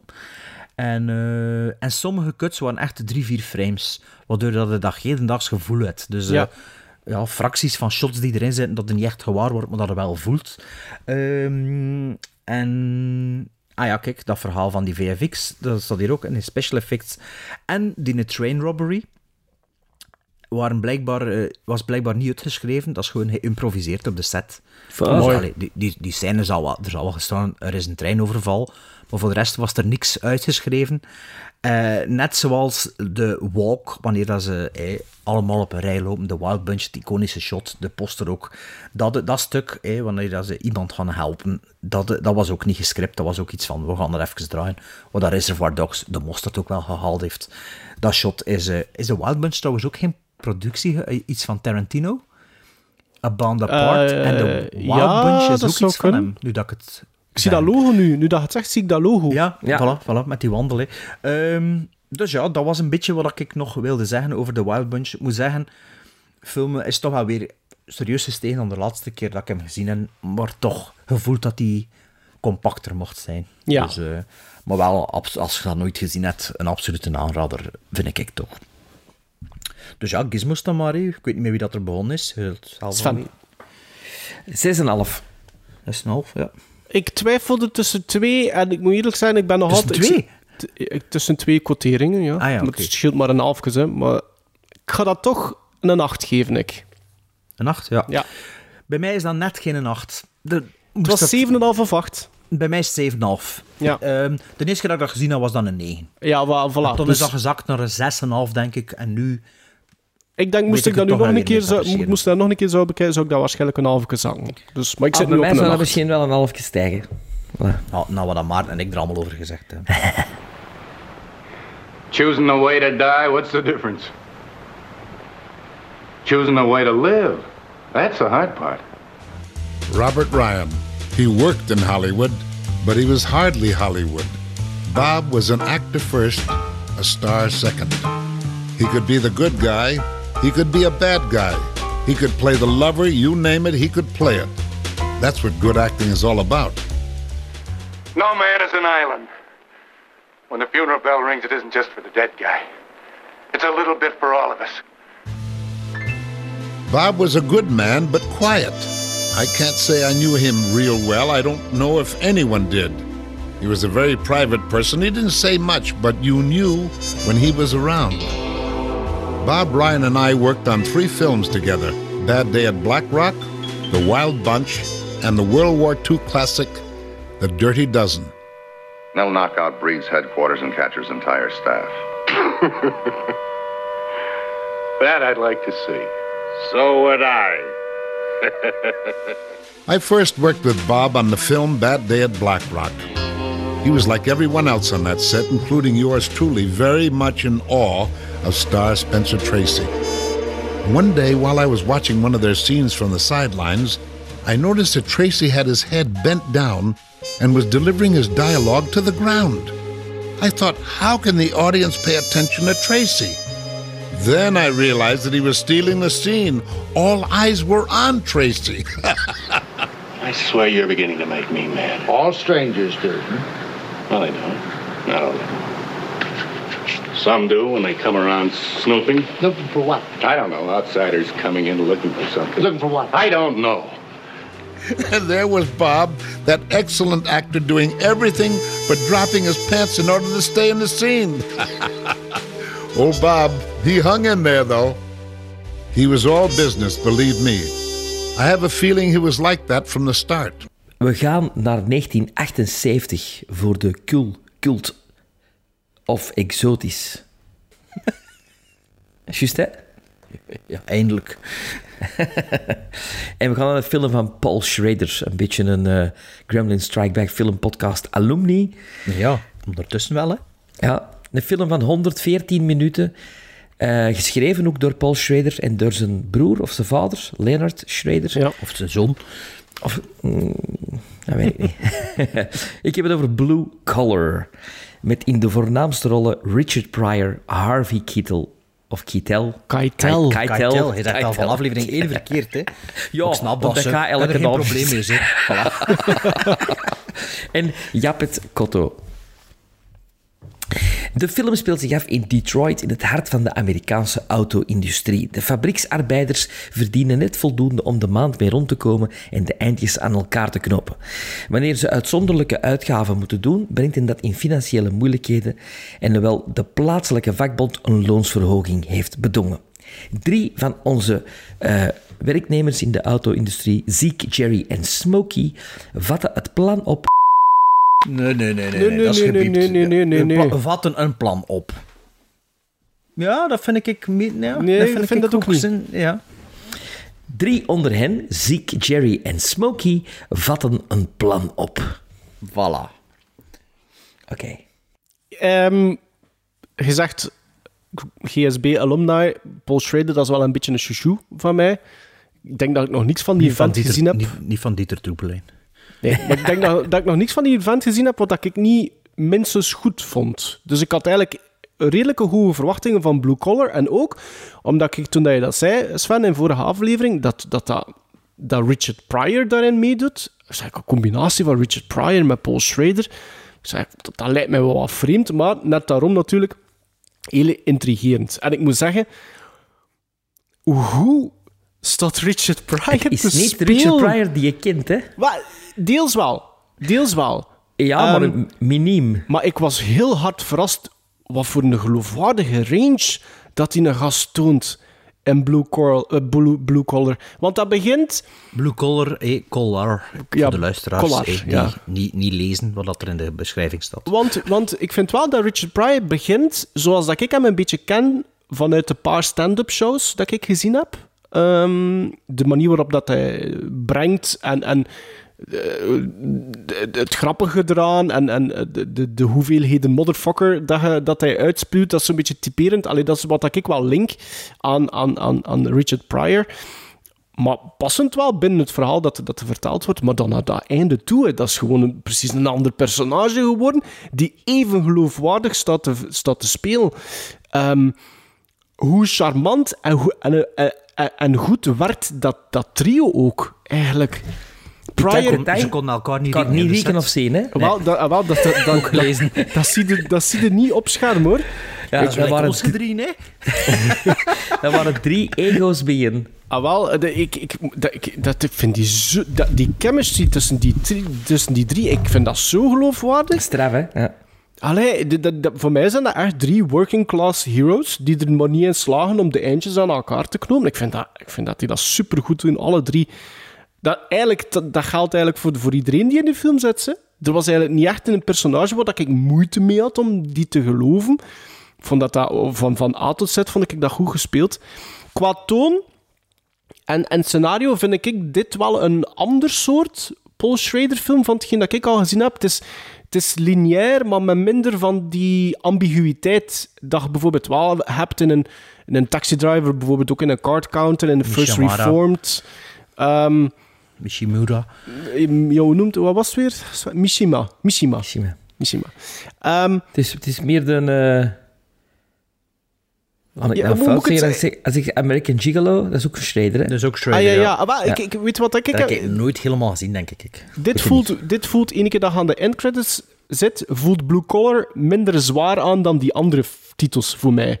Zo dat gevoel heb ik. Zo dat, dat, ehm, er zit wel... Er zit wel gravitas in, hè? Toch? Er zit zeker gravitas in. En ik denk dat er, als, als ik één minpuntje heb, is dat er voor, voor mij persoonlijk zit er één segment in dat er eigenlijk voor mij perfect van tussen gehaald had kunnen worden. Kunnen we zeggen, wel, of is het Ja, spoiler? nu, dus de feestscène. Allee! Ja. Dat is geweldig. Dat vind ik Ik vind, geweldig. ik vind dat... Wacht, hè, de feestscène. Ja, Face maar dat is- Monkey bij het, bij, bij het personage van, van Jaap het Kotto. Ah ja, ja, ja. Ja, Oh, nee, dat vind ik juist... Nee, ik weet waarom, Sven. Ik, ik, eh, dat haalt... Dat heeft als bedoeling om de likability van de personages ook een klein beetje onderuit te, te Ah halen. ja, onderuit te halen. ja. Waar dat ik eigenlijk op zich geen problemen mee heb dat ze dat willen doen, mo- moest daar nog later wat meer mee gedaan geweest zijn. En dat is niet. Ik vind dat een schoon scharneerpunt in de film. Ik Ja, vind dat... misschien wel. Nee, want... want Nee, want ik vind, want ik vind echt wel dat je, daar, dat je daar letterlijk een knip in kunt zetten, je, smijt- je zwiet dat eruit en er verandert niks aan je film. Want net voor die Maar wel scène... je perceptie van die personages, vind ik. Ze. Maar verder ik wordt er niks gedaan met die veranderde perceptie van die personages. Maar wel als kijker, hè. Ah, ja. Als, als kijker had ik er toch anders Ja, van toe. ik vond, ik vond net daarvoor komt er iemand met een plan. En net daarna kun je eigenlijk perfect overgaan tot naar de bespreking van dat plan. Ik snap, Kijk, ik vind... nu weet het, nu, door die scène weet je wel van... Dat zijn gewoon draalozers. Het is gewoon... Allee, hopeloos, die gasten. Door die En scène. er is een bepaalde band, hè, omdat ze een... Dat is, dat, dat, is, dat is wat dat er extra dik nog eh, in, verf gezet wordt. Ja, dat klopt. Dat dat eigenlijk wat drie dat beste maten zijn. Hè. ver- Ah, wel, wat dat later in het verval... Dat zorgt voor wat gravitas, hè. ja, oké. Ja, oké.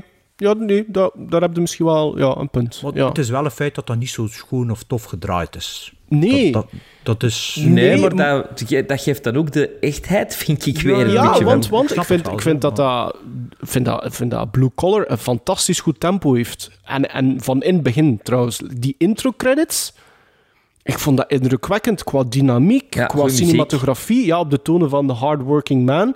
Nee, Ze- Bad to the Bone. Oh ja, of is dat de Nee, nee, titel van de- Hardworking, nee, Hardworking Man.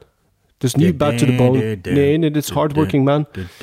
De, de, de, de, de, de. Dat is Ja. toch dat? De titel is dat... is Hardworking Man. Ah ja, maar ja, dat is wel dat nummer.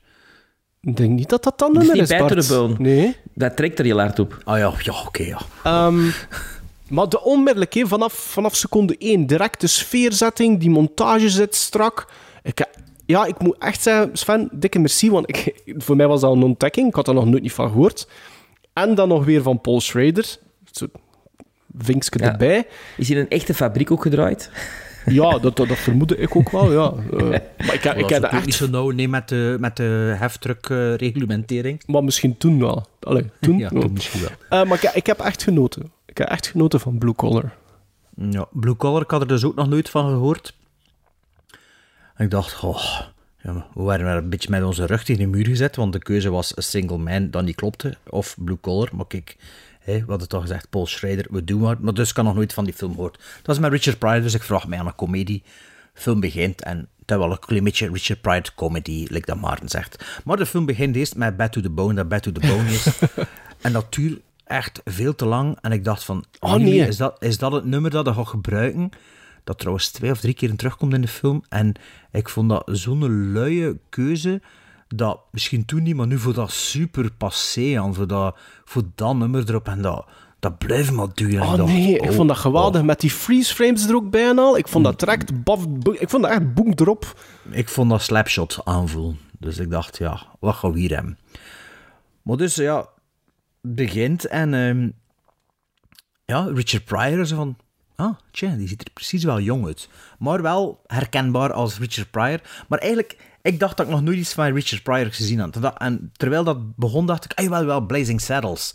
Maar Blazing Saddles had hij uiteindelijk niet gedaan. Dus ik heb een keer opgezocht wat ik wel met hem gezien, maar ik heb niet veel gezien, ze. In zijn credits, Lost Highway, klein rolletje volgens mij. The Muppet Movie, klein rolletje volgens mij. En Superman 3, dat is al dat ik Allee, gezien jong. heb. No goeie Evil, comedy gedaan. See No Niet, moet dat liggen. Nee, Stir Brewster's Crazy. Ik volgens mij ook. Stir Crazy heb ik ook liggen. Allemaal nog niet gezien. Maar eh dat is ook de film dat eh, Harvey Keitel, of Keitel zoals sommigen hem noemen, eh, dat is de eerste film na Taxi Driver dat hij gedaan. Dat geschreven is door Paul Schrader. Ehm, maar die eerste scène van Richard Pryor, zo goed dat hij stond te spelen, was direct zo van... Wow, maar, maar op dat moment wist ik nog niet zo goed wat wat, dat, wat dat de bedoeling was. Maar het is wel... De, de sfeer is super realistisch. Eh, ik vond dat veel beter gedaan dan... Moesten moesten een beetje denken hoe dat het, niet- hoe dat het niet was in Used Cars. In Used Ja. Cars, I Didn't Buy It. En hier... Ja. Een ander soort film, hè? Ja, ja, maar hier, de blue collarness droopt ervan af. Gevoel... ge- eh, ja, dat is, dat is echt super authentiek. Het enige dat ik wat minder vond in, in, die, in dat realisme, en dat was min, misschien wat dat voor mij iets... Misschien wel van de minste dingen in de film, is dat...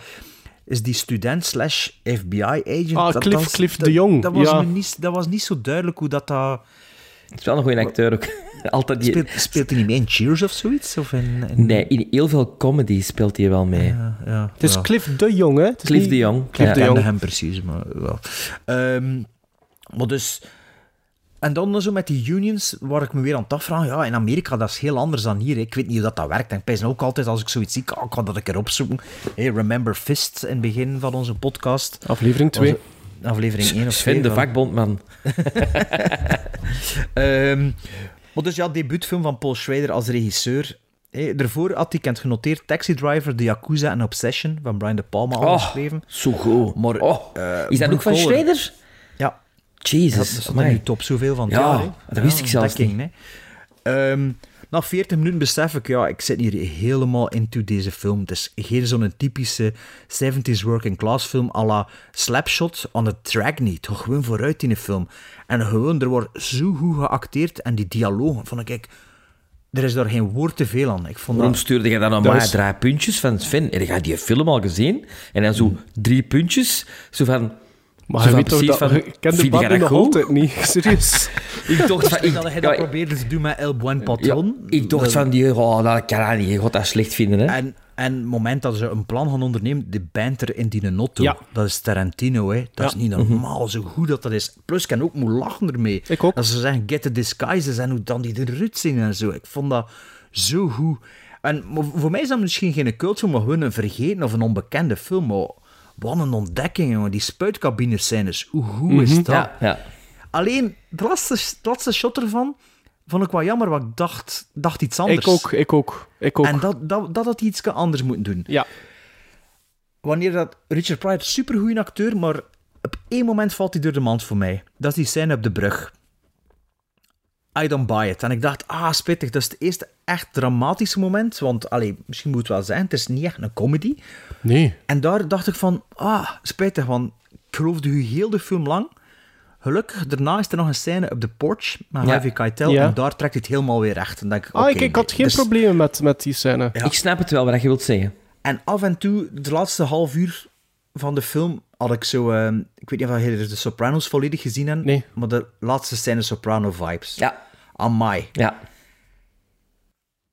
Het grootste minpunt voor mij is... Kijk, ik zal het nu al zeggen, de film zat heel tot op 7,5. En tegen het einde is er een scène met Harvey Keitel met een auto en er gebeurt van alles. Ja. En daar verzilvert Paul Schrader het niet. Als die scène... Plots wordt, dat zo, wordt die scène zo afgehandeld. En dat was super spannend, maar het fuzzelt zo wat uit. En als die die scène al verzilvert, was dat voor mij boek 8, 8,5 geworden. Helaas, juist daar laat hij de bal vallen en pijs ik... Ah, jammer, want anders was dat los, los seal of approval voor mij. Ik vond dat echt ja, ik vond dat echt een fantastische ontdekking, waarvoor dan- dank Sven, mag ook een keer zo zijn. Ja. een film dat je zelf ook ontdekt hebt onlangs, door een blind buy? Of De, een blind buy. Een blind buy van Indicator. Ja, ik vond dat... Wauw, ik vond dat echt heel Ja. straf. Alleen jammer, ik wil het u wel of een keer duiden. Misschien weten wat ik wil zeggen. Het is zo, die scène is zo net niet na al die opbouw. Als ik ook zeg, laatste Sopranos-scène. Dat, am- dat ambigu zo wat, dat, dat, dat, dat vervals zo wat. En het laatste shot van de spuitcabine-scène is een klein beetje ook jammer, jammerlijke keuze. En die een FBI-ding, dat zijn de drie minpunten dat ik kan aanmengen. Die, die feestscène, dat is een klein beetje een, een, een stijlbreuk. Ik snap dat wel, maar ik vind wel dat het dan nodig hebt voor later in het verhaal. Maar eh, ja, voor mij dus een 7,5. Ik heb het dus al gezegd. Eh, Sven moet nog kunnen zeggen. Het is jammer. Ah nee, nee, het is geen 7,5. Het is minder geworden door die scène. Zie ik hier staan. Ehm, maar dus heel lang 7,5 wist en niet de sprong naar 8 gemaakt. Maar kijk, ja, naar 7 gevallen. Daardoor helaas voor mij. Maar eh, ja, als ik, die, eh, als ik ooit nog een keer die DVD zie en eh, als ik in Engeland ben ooit of kan, durf nog een keer het risico nemen om te bestellen, dan moet ik die film wel hebben, want ik vond dat... Had jij die ook eh, besteld in uw laatste bestelling, Maarten? Hij zat er niet tussen. En spijt dat ik daarvan heb. Spijt. spijt. Maar, maar Sven had wel gezegd dat er een keer in de top 10 van het jaar zat, maar ik heb dat gecheckt op? Letterboxd en het stond er niet in. Dus misschien Ah. had ik er in een Watchmen of zo... Ah nee, nee, wat Nee, nog niet, want het op niet gelogd. Letterboxd. Het is ook niet Ja. gelogd op Letterboxd. Dus je hebt het in de pot on-air er nooit niet over gehad. Maar Dat des te is- beter, want de verrassing was des te groter. Oké. Sven, voor Ja, veel, keer? ja, veel kan ik er niet meer aan toevoegen, want het is inderdaad een fantastische ontdekking, vind ik. Eh, door een blind buy. En eigenlijk omdat ik, ehm, om, omdat ik wel al van die film had gehoord eh, door eh, Josh Olsen. Want dat is een van Josh Olsen zijn lievelingsfilms. De co-host van- De co-host van Joe Dante in The Movies That Made Me. Eh, trouwens, op de Indicator eh dingen stond ook een heel eh, essay van Joe of Josh Olsen over die film. Ja, die film heeft mij echt gepakt. De eerste keer dat ik die zag in al zijn realisme en in zijn geweldige acteerprestaties van onze drie hoofdpersonages. Ehm, die film voelt inderdaad echt. Dat is echt. Als je dan daarna hoort dat die gasten effectief zeven hadden opzet en, en de ego's die clashten, eh, ja, dat, dat, dat kun je dat bekend niet geloven dat dat zo... Ja, en nog ondertussen Paul Schrader zijn debuutfilm ook, hè. Ja. Dat was geen doorwinterde regisseur, hè. Hij zit er met drie van die gasten. Allee, ja. Dat is ook, Ja. Blue Collar is ook wel voor mij de film die, die, die eh Jaap het Kotto wel bevestigd heeft. Want, want ja, ik, Ik ken ik, die eigenlijk alleen maar van Alien. ah, wel net Ja. daarom. Ik, ik, ik ken die meer uit zo van die side characters films. Midnight en hier... Run? Ja maar, dat, ja, maar ik vond dat geen zo'n- vond dat Ah, geen ja. zo'n toffe film dat, dat hij hebt, hè. Dat hij dat vindt, hè, Sven. Midnight Run? Ik vind, ik vind dat niet zo, zo, zo leuk gelijk dat hij die vindt. Maar Robert. De Niro, hè? Ja, dat vind nee, ik. Nee, eh, nee, nee. Ik vind dat dat... Nee. Zwart. Maar, maar hier, omdat dat echt nu een, van de drie leading men is, en, en de, die amount of dialogue en wat dat die moet brengen, ik, hier vind ik wel... Amai, ik wist niet dat dat zo'n goede acteur was. Snap je? En dingen... Ah ja, je hebt ook James Bond niet gezien natuurlijk, hè? Live and Let Die. Nee. Ah ja, ja, die zit er ook in, hè. De bad guy, hè? Juist, Ja. ja. Een van mijn ik favoriete vind- bonds vroeger. Dat is, dat is een goeie, ja. ja. En, en, en Capricorn One, heb je dat ooit gezien? Nee. Iemand Met hem? Ja. ja, ik ben wel bekender met Japet Koto. Eh, maar ik vind dat, ja, dat is wel de, de, de minst gekende naam van de drie. Hè? Ga ja, Maar, maar, maar het is toch wel even, even hetzelfde niveau te acteren daar. Hè? Ik bedoel, dat is... Absoluut. Ehm, ja, ik, ik, kijk hoe ik zou zeggen, aan iedereen eh, die dat niet kent, ziet dat en, ja, en dat is echt een, daarvan. echt, echt een ontdekking. Ook, allee, ja, ja, ik kan het niet zeggen, maar er zit zo'n een- allee, er zit zo'n stomme lol in, in het verlengde van Get the Disguises. Ja. Dat, ik moest er Ja. zo hard mee lachen. Ja. Dat is zo debiel, Ja. maar dat was zo grappig. Ja, ik weet wat dat... en ook omdat, al, omdat er al een setup voor is, eigenlijk. Maar die deur. Ja, en dat vond ik echt... Ja. Vond ik, dat vond ik echt... Ja, ik vond dat supergoed. Nee, eh, echt eh, van begin tot einde... Het is dan wel spijtig dat, dat dat voor u gezakt is, wel. Want Ja. eh, allee, ik ga direct wel zeggen, voor mij, dat is, dat is sowieso een 8. En Mhm. ik denk, als ik dat nog een keer bekijk, dat dat misschien wel ietsje meer gaat zijn. Maar ik denk, voor mij, 8 is wel de juiste quotering daarvoor. Ja, voor Ja, mij ook een echt. Ja, voor mij, als, die, als ik de volgende visie me niet stoor aan, aan, aan die paar keren dat echt niet is like dat ik gehoopt heb, wat dat hem, ik als regisseur dat een betere keuze zou gevonden hebben, zou hij misschien wel nog stijgen. Ik wil hem zeker nog eens zien. Ik wil hem zeker ook in mijn collectie hebben, maar voor mij is dat nu op dit moment een 7. Het was echt ze- ze- 7,5 en door, door die bal te laten vallen tegen het einde dacht ik, ah, zo spijtig. En Maar dat je het ook wel op 7,5 laten, hè. Allee, Mm, bedoel- Nee, want ik, was, het was, het was, ik vond het zo jammer omdat ik al heel de film aan het genieten was. dacht ik van, oh allee, allee hoe spijtig. Allee. Ja. Maar 7 is ook niet slecht hoor. Tuurlijk Eh, niet. Dus eh, ja, merci Sven, dank u wel. Het werd ook wel eens tijd. Hi, this is Josh Olson. You're watching Trailers from Hell, and today we're going to talk about the visionary filmmaker behind such classics as Taxi Driver, Raging Bull, Last Temptation of Christ. We're talking, of course, about Paul Schrader, and this is his first film as a director, Blue Collar. I love this theme song. It's uh, Blue Collar Man by Captain Beefheart, and he's doing a very kind of stripped down alternative version of the great Muddy Waters song, I'm a Man. It's kind of strange because it sounds like it's being played with hammers and anvils instead of instruments, but it's absolutely great. Weirdly enough, it was used uh, years later to run over the opening credits of the John Travolta film A Civil Action, which is a fine film. I'm not quite sure what this song had to do with it, but uh, worth noting. Anyway, I, I don't know this is a limitation of my own or not, but I've always felt that genre films are the best way to deal with pretty much any subject at all. We don't overtly go to movies to learn. We go to be entertained, to be told stories. That doesn't mean everything needs to be just dumb thrill rides, though. Uh, far from it. But I find that if you build your ideas into the structure of something that's at least pulpy on the surface, you can get away with saying a lot more. Which is why a movie like Blue Collar, ostensibly a caper movie, ends up being a much more radical and daring commentary on the labor movement and the state of the working class in America than a film like Norma Ray, which came out a year later. Before Blue Collar, Paul Schrader had written The Yakuza, Obsession, Rolling Thunder, and of course Taxi Driver, one of the most iconic movies of the era, if not all time, brilliantly directed by Martin Scorsese. Blue Collar marked his debut as a director, though. It's a stunning movie that revolves around three great performances. As the three friends at the heart of it are Yaphet Kotto, Harvey Keitel, and in what was absolutely his finest dramatic role, and maybe the finest performance he ever gave in any movie of any kind, uh, Richard Pryor. I've seen this film many times since it came out, and I always find something new in it to love. I always thought it was a brilliantly conceived and assured piece of direction, and, and only recently found out that it was even more impressive than that because Schrader was working with a tight budget. Uh, the leads, uh, who spent most of their time fighting and bickering with him and each other, and a host of production problems. So, a lot of what seems brilliantly planned about this movie turns out to be last minute solutions to seemingly insurmountable problems. There's a great scene where the three characters are talking about the heist they're about to pull off, and it's all done in one single long take. It's a ballsy scene, and when you see it, you realize, or at least it seems to be, the only way to shoot this scene. And yet, it's done in one take because it was Pryor's last day on the job, in fact, his last hour, and he was literally about to walk off the set, so they only had one shot at it. It's one thing to sit down when you have time and money and plan every shot out and come up with a masterpiece. It's another altogether to be flying by the seat of your pants and end up with a movie that looks like you planned it all out.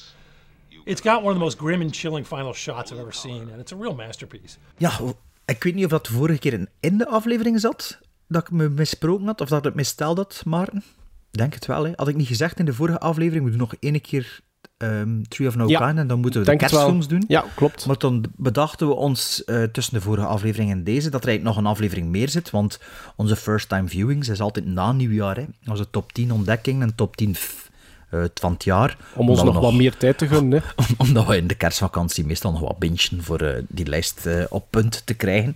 Ehm, dus we doen deze keer nog wat verder. En misschien met, met het, de eerste aflevering van 2023 in gedachten, had ik hier, jullie misschien ook, al eh, een stapelke gemaakt met ehm, films dat ik voor het einde van het jaar nog graag wil zien. Meestal doe ik dat halverwege december, maar ik dacht, je wat, ik zal er dit jaar een keer vroeger eh, een stapel klaarleggen. Het is ook nog wel WK, dus er is wel voetbal die moet gekeken worden. Dat we wel niet steunen voor de rest, maar eh, moet toch wel gezien hebben.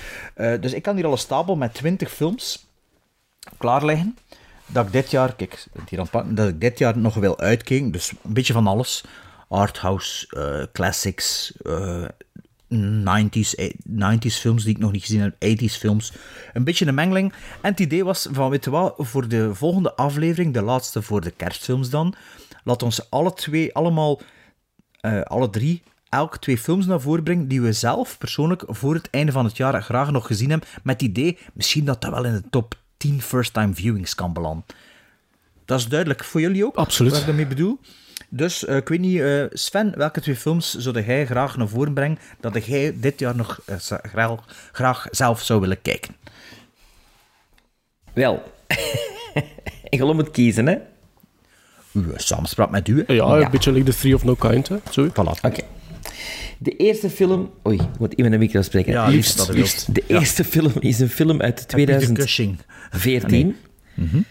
van 86 minuten. Ah, dat is wel interessant. Dat is interessant, hè? een Australische film. Van Zack Hilditch. Mhm.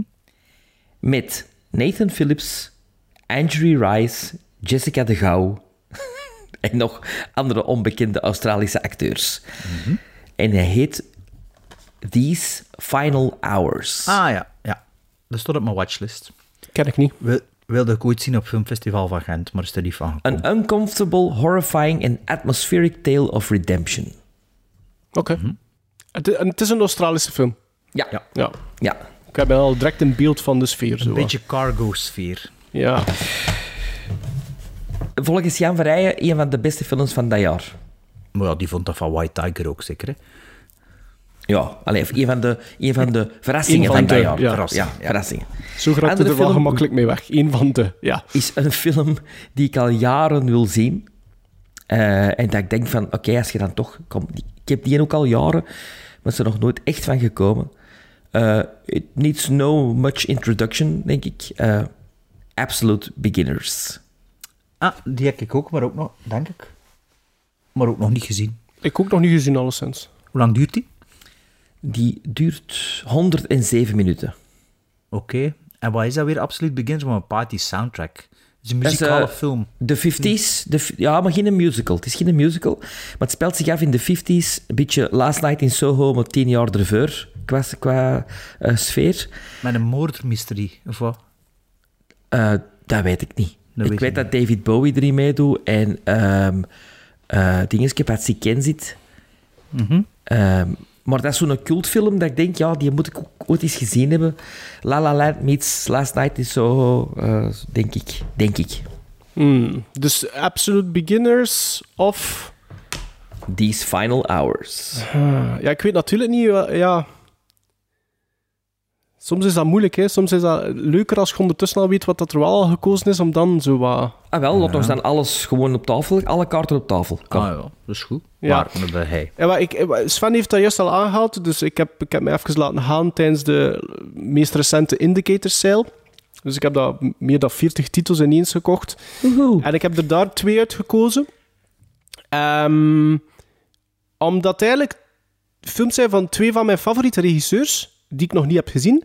En de inhoud van beide films vertoont eigenlijk zelfs raaklijn, terwijl dat ik dat niet wist. Dus gewoon vanmiddag door er even te, te grasduin. Ehm, eentje is van 1953 en eentje is van 1973. Die van 1953 is van niemand minder dan Frits Lang. Het is de Big Heat. Die heb ik nog nooit gezien. Ah, ik weet niet of ik, dat, ik denk dat ik dat gezien heb, maar met al die big films. 89 minuten. En de korte, korte, korte synopsis, want ik heb maar één zinnetje neergeschreven. Eh, een politieagent neemt het op tegen de maffia, heb ik geschreven. 1953, 89 Is dat- minuten. Is dat, is dat, is dat een remake had met Robert Mitchum? Dat zou goed kunnen. Het de Big Heat, White Heat, Big, Ja, de voilà, big White combo, Heat, de big, ja. de big dit, de big dat. Die heb ik nog niet gezien. Dus De big- 89 minuten, 1953. Of een andere van mijn Toch regisseurs dat ik eh, wel een boon voor heb, is Don Siegel. Hm. En die heeft in 1973 Charlie Varick gemaakt met Walter Matthau in de hoofdrol 111 minuten. Die hebben Sven en ik al gezien. En Ik half. daar is ook een link met de maffia in die film. Wederom zonder veel te willen zeggen. Dus het gaat tussen 1953 en 1973, 89 minuten versus 111 minuten. Als ik dan misschien een voorkeur zou hebben, dan denk ik dat ik voor Frits Lang wil gaan. Ik, ik ook. Ik heb ehm, Charlie Varick gezien. Ah ja? Maar ja, pas, ja, maar ja, pas op. Ik heb dat wel zeven gizmos gegeven uiteindelijk wel. Dus Oh, dat is toch- slecht, maar ik had er wel meer verwachting van. Maar ik zou liever de Big Heat zien, want die staat ook op mijn- al lang op mijn watchlist. Ja. En die staat hier volgens mij ook. eh, Ik had dus- ook voor Light Sleeper kunnen gaan, want dat is ook een film van Paul Schrader. Heb ik gezien, heb ik gezien. Met Willem Dafoe. Ehm dat heb ik En Susan gedaan. Sarandon. Moet En je dan misschien op, in, uw eigen, in uw eigen vrije Ja. tijd bekijken. Ja, hè. in eigen vrije tijd, ja. klopt. Ehm, ah, maar dus eigenlijk, nu, voor, voor mij hebben we dus eigenlijk wel al gekozen. Big wat, Heat. ik weet niet, Sven. Ah, allebei goed. Maar ja, has Charlie Varick ooit begin gekeken, maar nooit uitgekeken. Dus Nee, maar ook al dat- niet zeker. Nee, nee, nee. Niet, niet omdat ik hem niet goed vond. Ah ja, oké. Ik, ehm, allee, ik weet dat ik kan er meer van verwachten. Maar ik denk dat ik die ook ooit gezien heb op het einde van het jaar met zo'n eh, een inhaalmanoeuvre. Ja, ja, ja. Ik kan een keer zien hè, op mijn letterbox, kan dat zien wanneer ik die gelogd heb. 11 december, zie je het. Dus mijn inhaalmanoeuvres beginnen meestal vroeg. Kijk, ik ken hier een stapelje van 20, maar ik ga ze natuurlijk niet allemaal aanbieden. Ik ken een film van 1977 van een uur en 47 minuten van Ronald Donaldson. En die gaat Sven kennen, Ronald Donaldson. Roger Donaldson. Roger Donaldson. The Bounty. The Bounty, No Way Out, Dante Speak, Species en Cocktail. Die mensen dan. Het is een film met Warren Oates, weer al. Nevin Rowe en Sam Neill. Het is een actietriller. Oh, Ik denk op le- Arrow Academy. Ik ken hem al lang liggen. Een film van 1977 van een uur en 47 minuten. Die zich afspeelt niet in Australië, maar in Nieuw-Zeeland. Sleeping Dogs. Oké. Nooit van gehoord. Ja, een actietriller en de cover ziet er cool uit. Ik geloof dat het iets met de revolutie in Nieuw-Zeeland te maken heeft, dat er iemand ver, verstrikt geraakt zonder dat de bedoeling is. Misschien een beetje Wake and Fright, who shall say. Eh, de andere film is van 1931, van een uur en 27 minuten. Een Stone Cold Classic, dat ik nog nooit gezien heb, die ik voor het einde van het jaar eindelijk weer wil zien. Charlie Chaplin, City Lights. Dus een uur en 27, Chaplin, of een uur en 47, Sam Neill, Sleeping Dogs. Oh, dat vind ik een moeilijke. Ik ook. Sven, zeg nog, sorry, zeg Sven, zeg nog een keer These, Final, Hours. En wat was de Absolute andere? En Absolute Beginners. Ik heb er nog twee reserven ook, hè, klaar liggen. Nee, nee, er nee, niet het, is, het, is, het is uitgeraken. interessant genoeg, maar... Ik heb er hier nog twintig. Ik kan je een foto sturen van de rest hier. Wat ik nog wil kijken, maar niet verklappen. Hè. Dat is wat ik daar nog voor het einde van het jaar voor de eerste keer zou bekijken. Maar je moet, nu, je moet er niet op wachten. Hè, dus. Nee, nee. Ja, nee, ik weet het niet goed. Voor mij is het eenders. Ik wil ze toch alle twee bekijken. Ik zou dan zeggen... Ik zou zeggen Chaplin, Frits Lang en... Wat is die een... These Gewoon die Final van Hours. Ja, Ik misschien dat voor de recentste. Absolute Beginners. Oké. Absolute Beginners spreekt me zo niet aan. Dat is eerlijk vind. Oké. Als, als Maar- de vibe... Maar die is Final Hours Ja, wel. ah, wel, als de vibe zo wat gaat zijn van die Australische film dat ik hoop, dan zou ik... Ja, dan, dan neig ik ook wel naar These Final Hours. Ah, wel, dan doen we die drie. Hè. Ja? Iedereen content? Ja. ja. Die, die is Final Hours, eh, The Big... The Big Heat, Heat en en City City Lights. Are you ready? Yes. Excellent. This is the uppercase A. is A, A, A, A, A, E, icky, O, ooh, ooh, ooh, icky, A, E, I, O, ooh, icky, I, O, ooh. A, B, C, D, E, F, G, H, I, J, K, L, M, N, O, P, Q, R, S, T, U, V, W, X, Y, Z. Huh? That's all you have to do.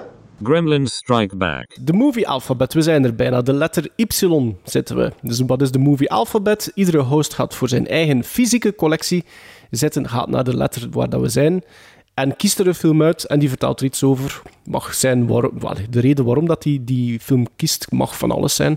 En zo gaan we verder. Hè. We zetten aan de Y.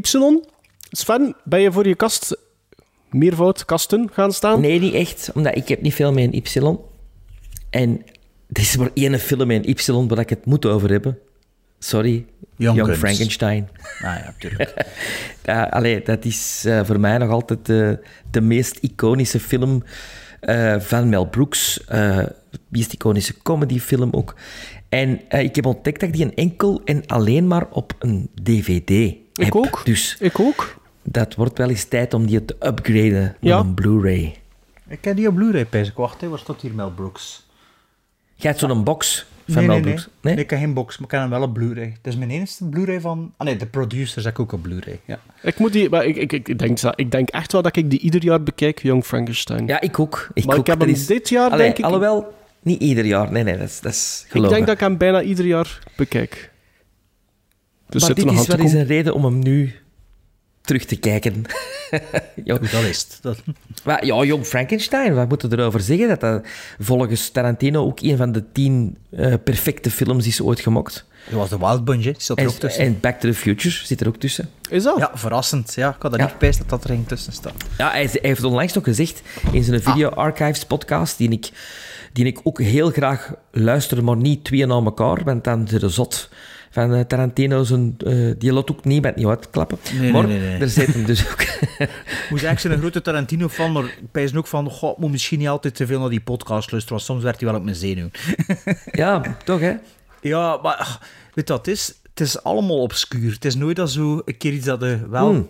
We hebben het nou onlangs over de American Jallows gehad, Dress to Kill Ja, en, en nu- Eyes of Laura nu Mars. De aflevering van vandaag zijn ook weer drie films dat ik nog nooit van gehoord heb. Die, die, die Eyes of Laura Mars, die ligt hier al echt jaren. Heeft er iemand dat gezien? Ik, Ik ken hem ook. Ik ken hem En- gekregen en vind je dat goed? denk ik. Ja, Ja, maar dat is, wel, zo- dat is wel over de top Jallo, hè? Ja, maar jij, zit, jij, jij, zit, Ja. jij kunt daar niet over oordelen, Sven. Ik heb Dress to Kill, Last Night in Soho en, en Eyes of Laura Mars. Dus nog nooit een Obsession. Giallo, Dus eigenlijk nog nooit een Jallo gezien. Ja, ja, Yellow je gezien, maar nog niet. Nee, maar dat is, dat is een far-fetched film, van, geschreven door John Carpenter. Maar ik vind dat, dat gaat er zo over dat dat keigoed is. Maar daar hadden we het eigenlijk nu niet over, hè. Want... Nee, Young Frankenstein. Vrouw Brugge.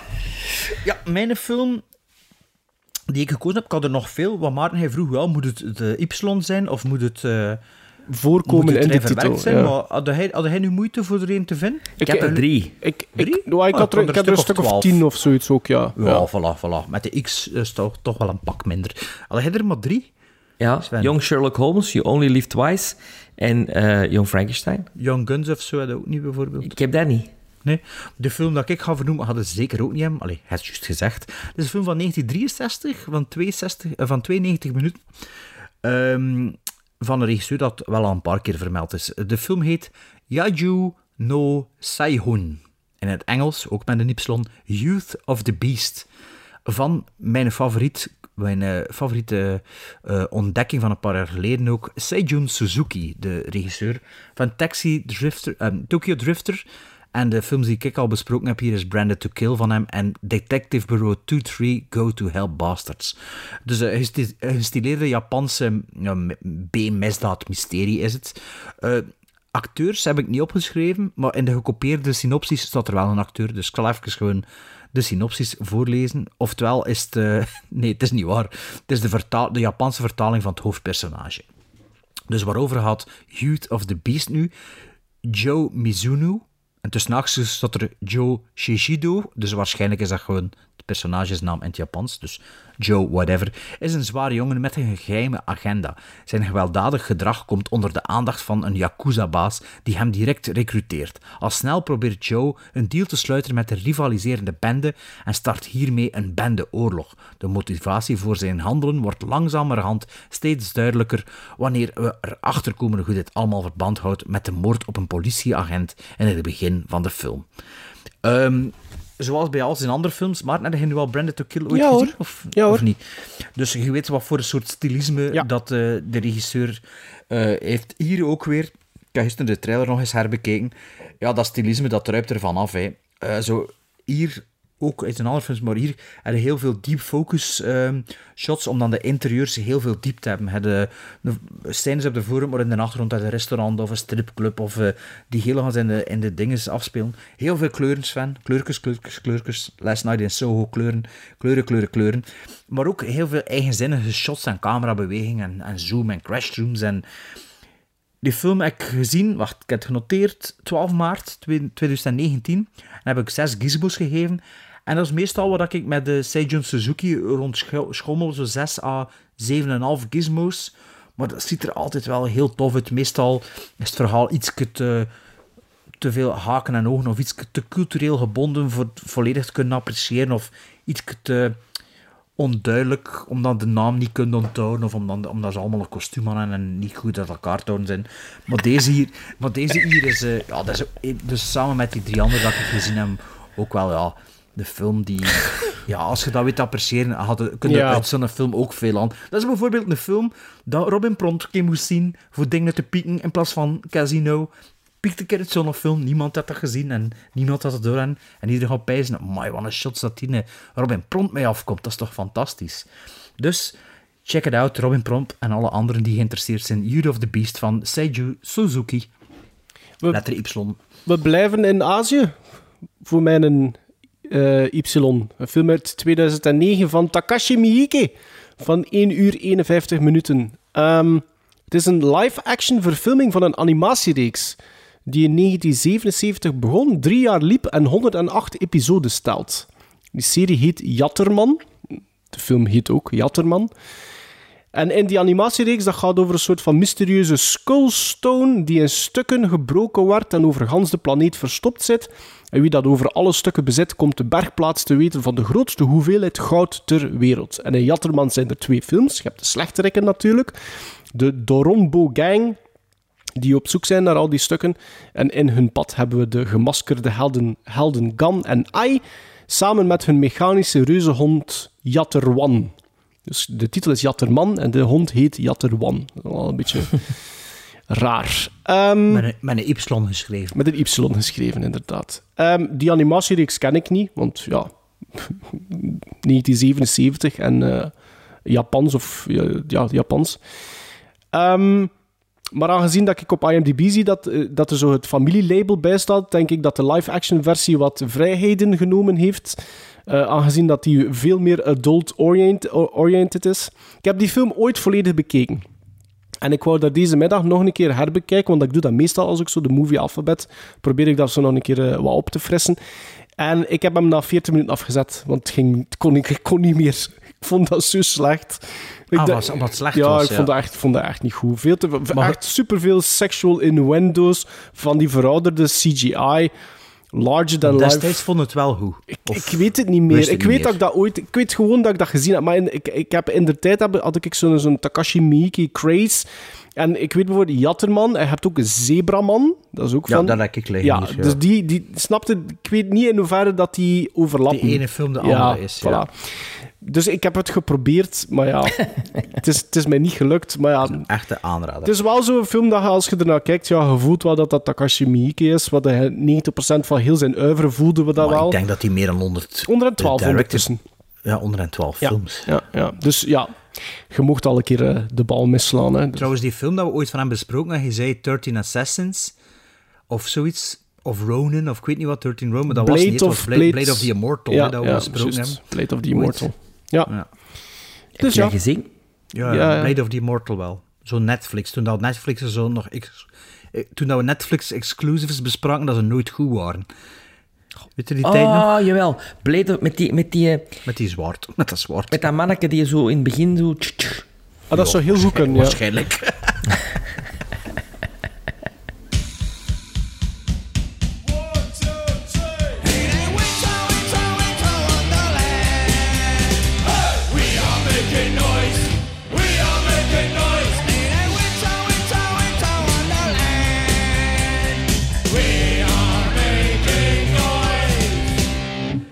Nog een top 3.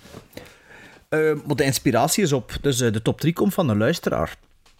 Want we hebben een tijdje geleden een eh, mail gekregen van de luisteraar met een hoop eh, suggesties voor top 3's. Dus deze top 3 is naar een idee van luisteraar Jonathan Schuurmans. Die mailde in, in een lijstje met allemaal ideeën. Films waar sneeuw, ijs, koud, wintersport of warme chocomel centraal staan of in voorkomen.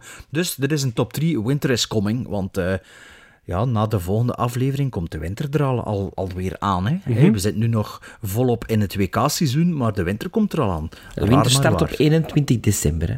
Ja, ja, ja. Wel ja. Ongeveer. Ik weet niet, deze aflevering. Oh ja, maar ik zit een maand, ik zit een week verkeerd in mijn hoofd. Hè. Maar toch, het zal te rap gaan zijn, die winter. dus top 3, Winter is Coming, hè. Ehm, heeft eh, Jonathan Schuurmans de opdracht eh, duidelijk omschreven. Denk het Ja, wel. ja. Ik denk dat, denk dat wel. Ik heb dat wel een, ik heb, ik heb ja, ik ben een beetje all over the place gegaan wel met, die, eh, met die opgave van Jonathan, moet ik wel zeggen. Dat is wat dat wij doen en we zijn al content dat er niet over dezelfde film daar al tien keer over Ah, maar dat, dat, dat, dat probeer ik sowieso. others. Ja, dat probeer ik sowieso te vermijden. Eh, de, mijn, eh, op nummer 3 staat er een film van mijn geboortejaar, 1984. eh, van ongeveer ook 84 minuten. Eh, ik heb vanmiddag nog de uncut versie ervan bekeken ter voorbereiding. Die blijkbaar zo'n 6 minuten langer duurt dan de theatrical of de cut version. Ik had de film al gezien, maar ik moet me zeggen dat de rematch mij beter is bevallen dan verwacht. Ehm, ook omdat ik het zo psychologische aspect ervan wat vergeten was. Wat daar raar is, want het gaat over een Christmas slasher. En dan is het niet Black Christmas, want dat hebben we al een keer besproken in de podcast. Maar Nee, helemaal in het begin. Silent Night... Eerste, eerste weetjes, Millie, misschien? Dat zou kunnen. Ja, dat weet ik. Ja, het zou kunnen. Silent Night, Deadly Night is het geworden. Ah, topfilm. Ehm, en ja, dat is, een, dat, is dat, is, een film die zo iets meer probeert te zijn dan, dan dat je zou verwachten. Dat, de, de, het verhaal gaat als volgt. Het ver- vertelt het verhaal van eh, kleine Billy, die op kerstavond ziet hoe dat zijn ouders vermoord worden door iemand die verkleed is als een kerstman, nadat hij door zijn grootvader gewaarschuwd, gewaarschuwd wordt dat alle stoute kinderen gestraft worden. En na nog zo'n tien jaar in een weeshuis te hebben verbleven, krijgt hij een job in een speelgoedzaak en gaat hij volledig door het lint wanneer hij zelf de kerstman moet spelen van zijn baas.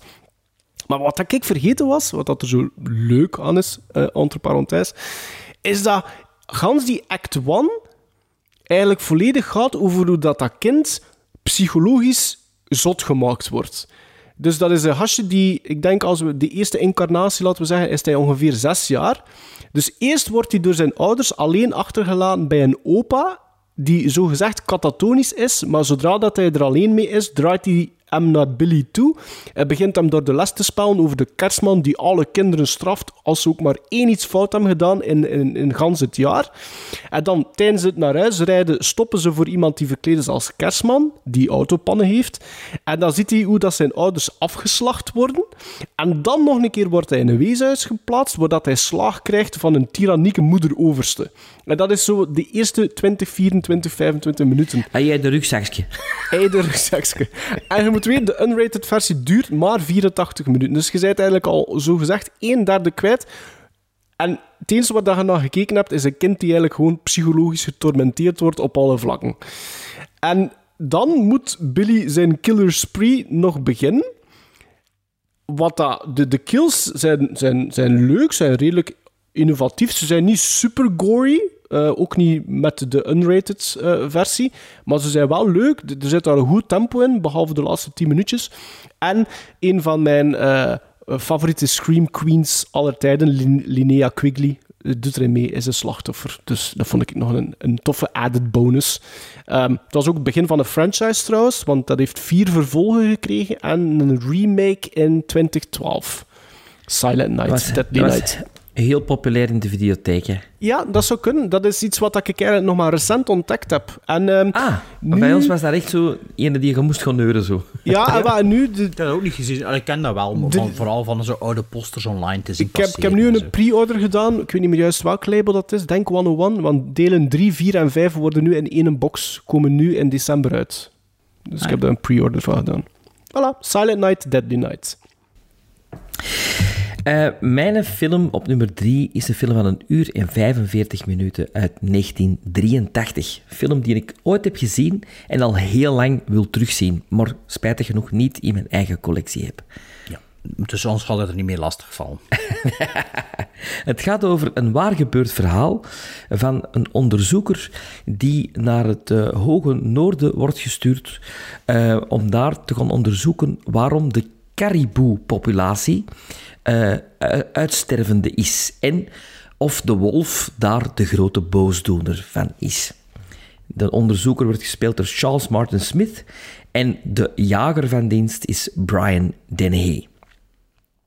Langzamerhand ontdekken ze allebei dat eigenlijk de mens veel meer schade toericht aan de populatie van de caribou dan de wolf en beginnen ze eigenlijk een liefde voor de wolf te krijgen en hoe belangrijk de wolf ook is in het ecosysteem.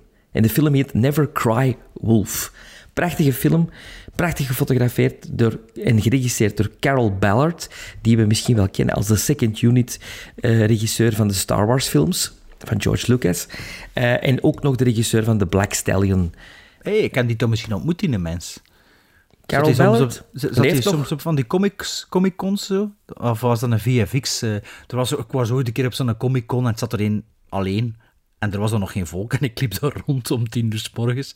En die begon zo wat tegen me te babbelen. Maar ja, er was iemand, ik denk een second unit eh, of VFX director die er zelf al nog dingen gedraaid had van ja, Star Wars. Maar ja. Mens leeft nog, hij is van 37.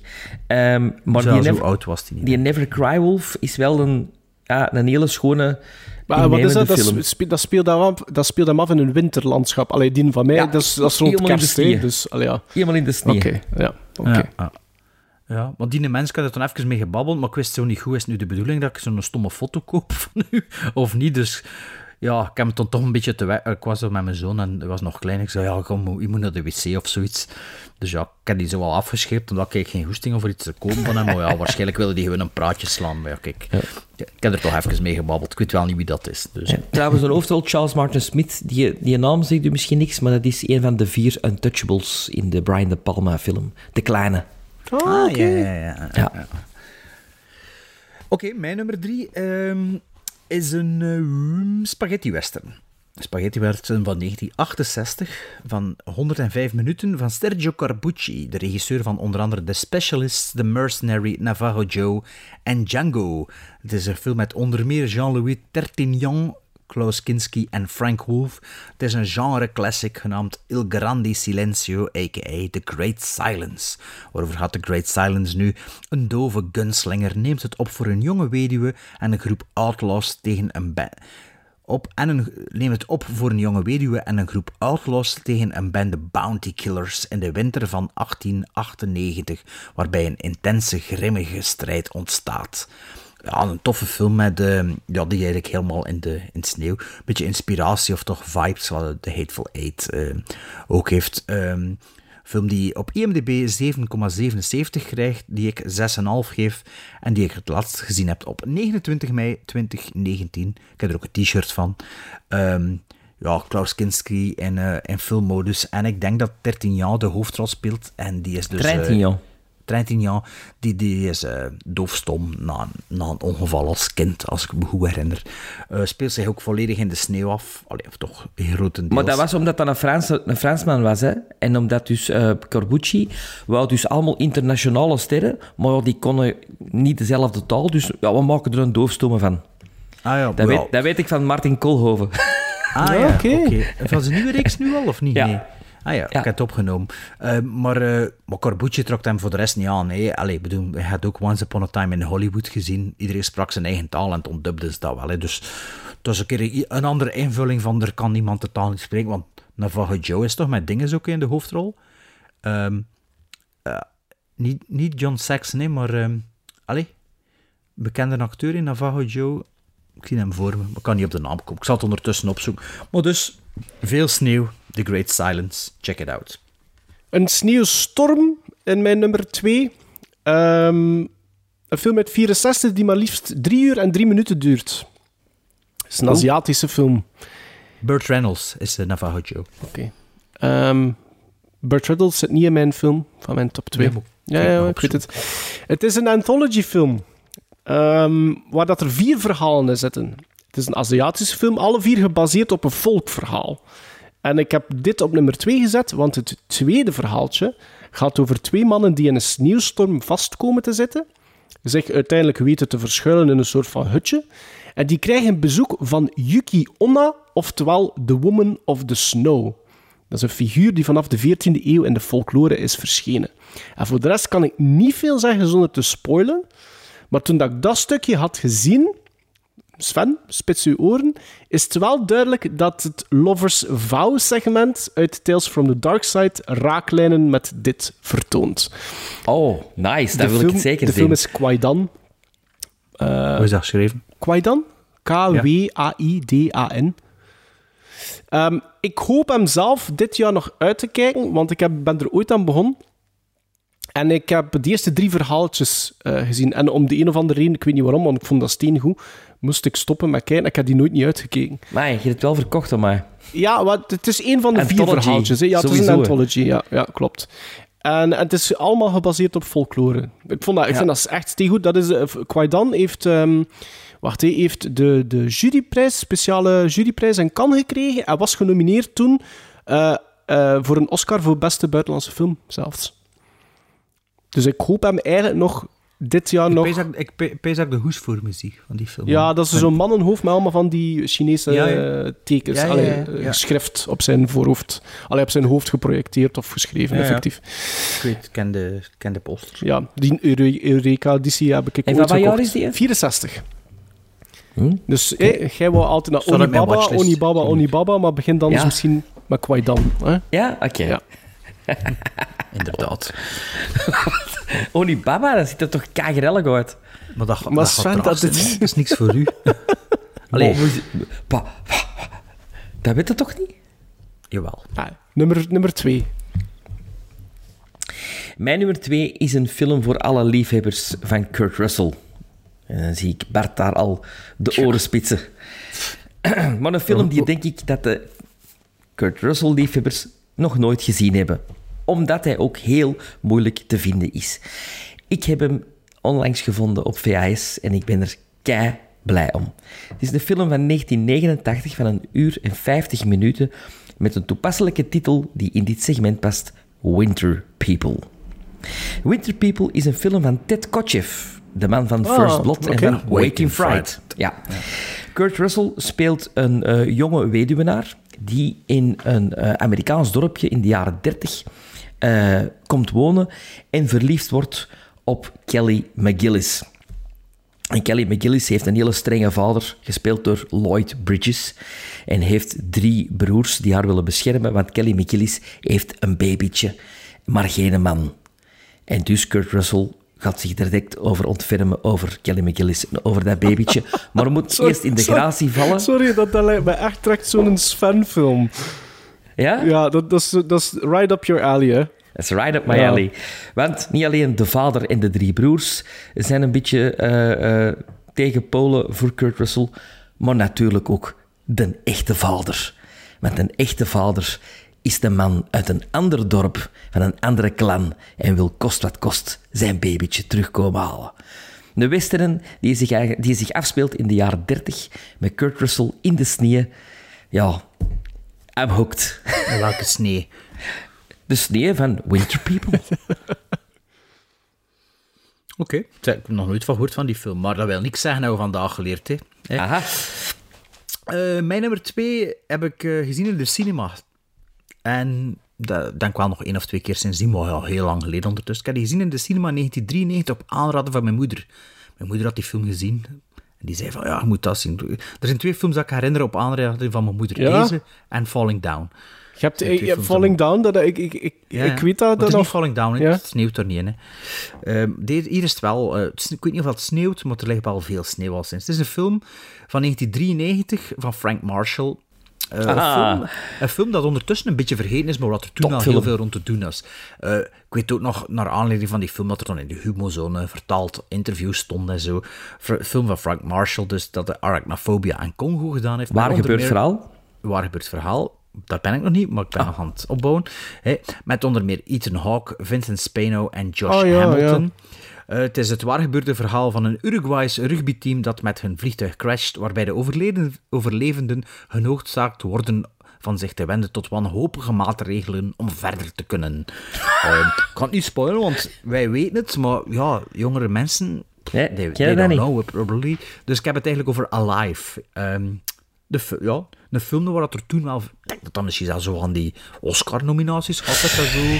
Dat weet ik niet, maar wel, dat was wel een kassucces. En, Ja. dat, wa- en, en ik heb dat in de cinema ook nog gezien. En dat was Ja, echt zo... Dat was een evenement, die film. Ja, dat was zoiets van, wow, dat moeten zien. Ja, Want dat is echt je zien. gebeurd. Dat is echt gebeurd. En we gaan niet zeggen wat er gebeurt. Die die dat niet weten, toen was dat geen geheim, natuurlijk. Eh, de film heeft op IMDb 7,1 op 10. En zelf heb ik die dus al jaar niet meer gezien, dus ik kan niet zeggen wat ik dat quoteer. Of, eh. Alleszins, toen ik onlangs op een rommelmarkt stond, komt er een oude vrouw die zei tegen mij: Ja, eh hebben de, verkoopte Alive? En ik zo, nee. En bij mezelf dacht ik van, goh, die moet misschien ook wel nog een keer komen. Maar ze zegt, ja, ik heb die besteld bij bol.com, maar ik heb een andere film gekregen. En toen toonde ze haar, haar bevestiging van bol en welke film dat ze gekregen had. Eaten Alive of... Nee, ja, iets met Alive, maar ik, denk, maar ik denk zelfs niet dat het een dvd was. Ik denk dat het een boek was of zo dat ze gekregen of Ja. besteld had. Maar dus Alive. Ik heb een. Alive. een onderlife. Ehm, ik heb op mijn één een film geplaatst. Allee, toen dat ik opzoekingswerk deed over, over dit segment, eh, je typt dan zo in Google in, eh, films die zich afspelen in de winter of... mm, Dan... dan ah, allee, hoe moet ik het zeggen? De dooddoener was The Thing in uw top 3 plaats. Dat was de, Dat is de, een de dooddoener. Maar daar hebben, we het, daar hebben eigenlijk al genoeg over gehad. Dat is de obvious choice. Ja, die obvious choice. dat is een beetje onze jonge Frankenstein wel, hè. Maar toen dacht ik Ik wat heb niks verder. Toen dacht ik wat verder. En dan dacht ik, ik zou eigenlijk wel een keer even willen stilstaan bij de eerste verfilming van het verhaal waarop dat The Thing gebaseerd is. En dat is The Thing from Another World uit 1953. En Bart, ik zie u knikken. Ik, was, ik, ik had dat ingetypt op Letterboxd en ik moet eerlijk zeggen, ik was heel blij verrast dat hij dat een 7 op 10 heeft. Dus, eh, dus met die karotten. Ja. Ja, ja, ja nee, dat, dat is een goede film, maar Ja. dat is niet zo goed like de, de remake. natuurlijk. Nee, nee. Dat is een andere, andere film. Het is een andere film. En ik denk dat, dat mensen die perceptie zoiets hebben van ja, oh, we hebben The Thing gezien, dus we moeten, we moeten die eerste niet zien. Dat is een beetje... Ik, ik vergelijk dat met... ehm, je hebt een originele The Fly en je hebt dan Cronenberg's versie, maar dat zijn in C vind ik dat ook voor twee verschillende Of films. Invasion of the Body Snatchers. Ook, ja, ook, klopt. Don Siegel, de originele De Invasion. De blob. De blob, ja. Ja, dat zijn ook... Ja, ja. Ehm, en eigenlijk daarom een beetje een, een, een pleidooi. Ehm, ook verkeerdelijk, omdat ik altijd dacht dat dat een film was van Howard Hawks. Maar dat blijkt niet zo te zijn. Howard Hawks is de regisseur van Rio Bravo, El Dorado, The Big, eh, The Big Sleep. Nog een film met de Big. Ehm, maar hij staat wel uncredited bij zowel regie als bij eh, writer. Dus heeft er wel iets, een pap in de brokkenmaat. Het Maar was de Steven Spielberg van, de, van Poltergeist. Ah, ik weet het niet. Ja, ik weet het niet. De, deze versie eh, speelt af in 1949 op een militaire basis in Alaska. Wanneer dat eh, kapitein Patrick Henry door zijn generaal opgedragen wordt naar een outpost te vliegen waar iets zou neergestort zijn. En daar ontmoet hij een wetenschapper en zijn team. Samen gaan ze op zoek en natuurlijk brengen ze iets terug mee. Zo, ja, dat is een beetje... The Thing from Another World, hè. Ja, want uiteindelijk, de, de Thing van Carpenter is gebaseerd op het kortverhaal, Ja. waar, waar dat eigenlijk Thing from Another World eigenlijk heel, iets helemaal anders ermee Maar gedaan het heeft. enige wat dat ik wel wil spoilen, gewoon om de, de, de, het aan te tonen dat dit echt wel iets anders is. In The Thing from Another World, er is geen shapeshifter of zoiets. Dat is iets helemaal anders. Dus dat wil ik wel even gewoon al puur voor te triggeren van dat is effectief wel een andere film. En ik moet eerlijk zeggen, ik heb die denk ik al drie keer gezien of zoiets. Ik vind dat echt een goede film. Ik vind dat echt een Mhm. film die nog altijd stand houdt. Film uit 1953. En ik vind dat... Ik, ja, dat is zo'n film die... die die weer wel een beetje in de spotlight Wordt ook komen. vaak, vaak naar gerefereerd eh, in films als er een oude science fiction film op staat. Is dat... Zie je vaak de, het, het, het, het monster even, hè? Ja, Ja, dat is wel the waar. day, The Day the Earth Stood Still is ook zo een, maar, maar Ja. de deze ook, die wordt ook altijd zo als hommage eh, Ja, vaak... ja, eh, of de Invasion of the Body Snatchers zie je soms ook wel passeren. Hè. Ik denk Ja. zelfs in Gremlins of zo. en, in, en Invaders from Mars ook, ja. Ah, ja. En dingen ook, hè. Eh, Night of the Living Dead, dat is ook zo'n dooddoener. Zie je ook super Ah, ja, vaak. co- co- copyright free. hè. Ja, ja. Oké, Sven, heb jij nog een nummer 1 of zit je gestopt na? Nee, nee, nee, nee, ik heb zeker een nummer 1. Nummer 1 die, een, eh, die ik op Laserdisc heb en die ik gezien heb eh, voor het eerst ook op Laserdisc in 1991. film is ook van 1991, duurt een uur en 42 minuten. Ik weet wat dat is. Het is ook met Ethan Hawke. Nee, het is met Michael Ah, nee. Bean. Ah, oké. Is Het niet is White met- Fang. Het is niet White Fang. Die, die stond in mijn 91, hè? longlist. Ja, Ja, ja. en die heb ik ook op Laserdisc. Ook een topfilm Dat- trouwens. omdat dat voor mij in mijn hoofd ook een laserdisc film is, effectief. hè. Ja. Deze is ook weer een waar gebeurd verhaal over ehm, twee eh, climbing eh, men, dus eh, bergbeklimmers, die de... Climbing man. Ja, climbing. die de K2 willen eh, veroveren. En de film heet dan ook K2. Een beetje like Gert Verhulst die de K3 wil veroveren. Gewoon bij twee gestopt is. Een climber. Eh hoofdrollen voor Michael Bean en Matt Craven. Matt Craven kende misschien als een van de eh, eh, Submarine-leden uit Crimson Tide. Zo een hele scherpe, scherpe neus, brilletje zo. Klein Ja, mannetje. Mhm. ja. Eh, en, en Michael Bean is de macho van dienst, uiteraard. Maar dat is zo'n schone film. En dat is zo... Dat is een, een, een toneelstuk ook van gemaakt van deze verhaal. Het is eigenlijk maar met twee man op die berg. En dat is fenomenaal.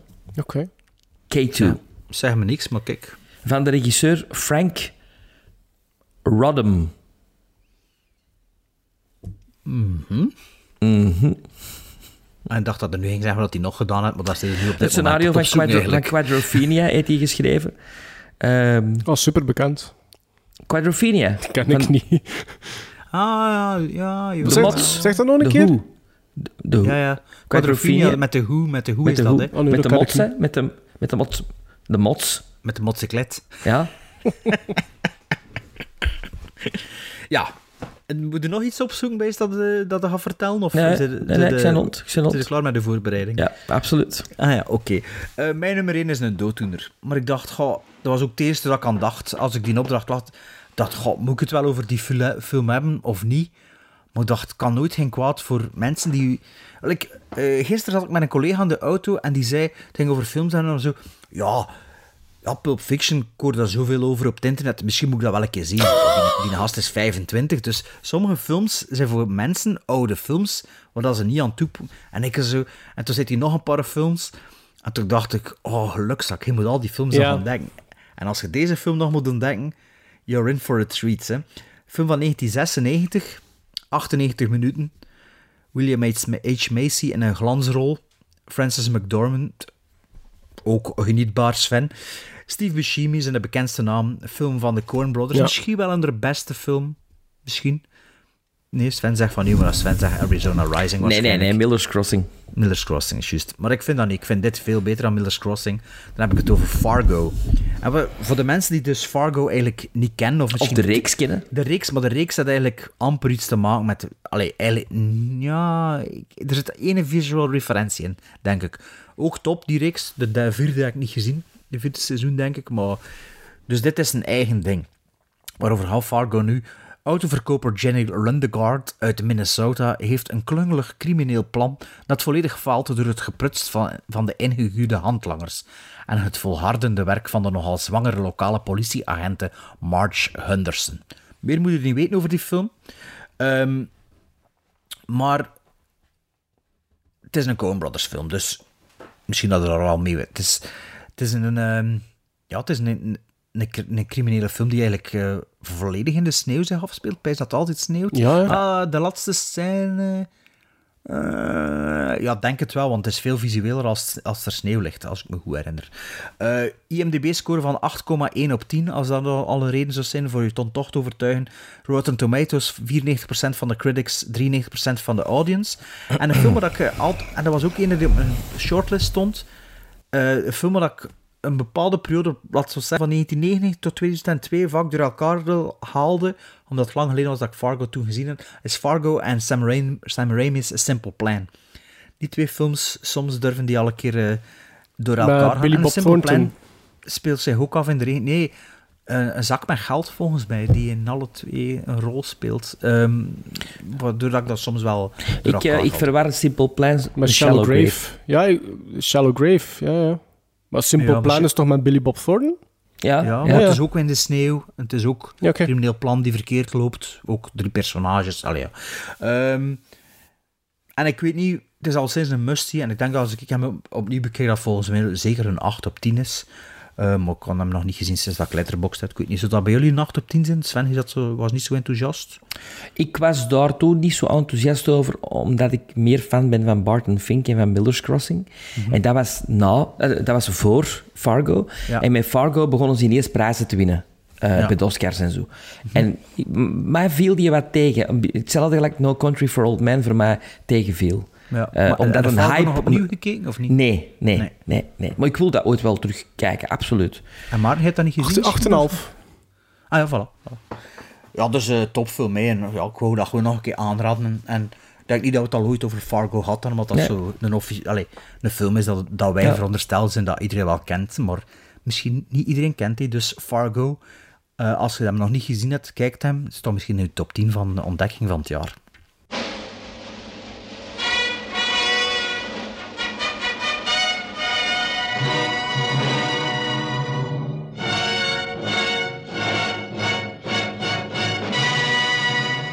Voilà, aflevering 171 zit erop. Dank voor, uw saam, voor, de samenwerking, eh, Jonathan Verschuren. Nee, wacht. hè. Schuurmans, dacht ik. Jon, het was Jonathan, hè. Jonathan Schuurmans, bedankt voor uw dinges. Misschien dat we er wel nog een paar eh, van gebruiken als we geen inspiratie of geen tijd hebben om iets te bedenken. Ik denk dat we toch wel weer negen toffe films aangeraden hebben. Ehm, voor de rest, volgende aflevering... Nee, nee, even nog over deze aflevering. Drie films die we alle drie goed vonden, hè. Ja, eigenlijk wel, hè. Dus het was, het was een goede aflevering voor ons. Voor Eigenlijk onze vrije, wel, ja. voor onze vrije tijd aan te spenderen. En wat er soms gebeurt is als we alle drie de films goed vinden, zouden er niets over te vertellen. Maar het ging toch wel goed hè, deze keer. Ja. Hé, goh, met een keer iets kunnen vertellen, maak dat mee. Maar volgende aflevering, ik weet het niet meer. City Lights van Charlie Chaplin, These Final Hours van een Australiër en The Big Heat, Heat. van Frits Lang. Dus ik wist het wel nog. Fantastisch. Ehm, misschien dat we nog een top 3 doen, eh, met dank aan Jonathan Schuurmans. Wie weet het. Eh, misschien dat we een What Did Watchmen Watch eh, doen. Volgende aflevering. We weten het nog niet. We weten het echt altijd nooit op voorhand. Maar we weten wel dat we die drie films gaan zien. En dat we misschien drie fantastische films in onze top 10 van het first time viewings gaan doen. Stel je voor dat we al drie die films los onze top 10 Los. binnenspringen. Maar ja, Sven, jij zit altijd heel hul met uw eh, gizmos, dus misschien kun jij alweer kiezen uit eh 9 op 10 films à volonté voor uw top 10 te vullen. Dus het zal ons benieuwen, maar bij leven en welzijn tot in aflevering 172. Hoi Bart, wat aan de outro. Ja, maar gaan. Dus is dan een beetje inspiratie. Oh ja, ik wil over de twee uur. Ah, oké. Civilized? No, clearly not. Fun, but in no sense civilized.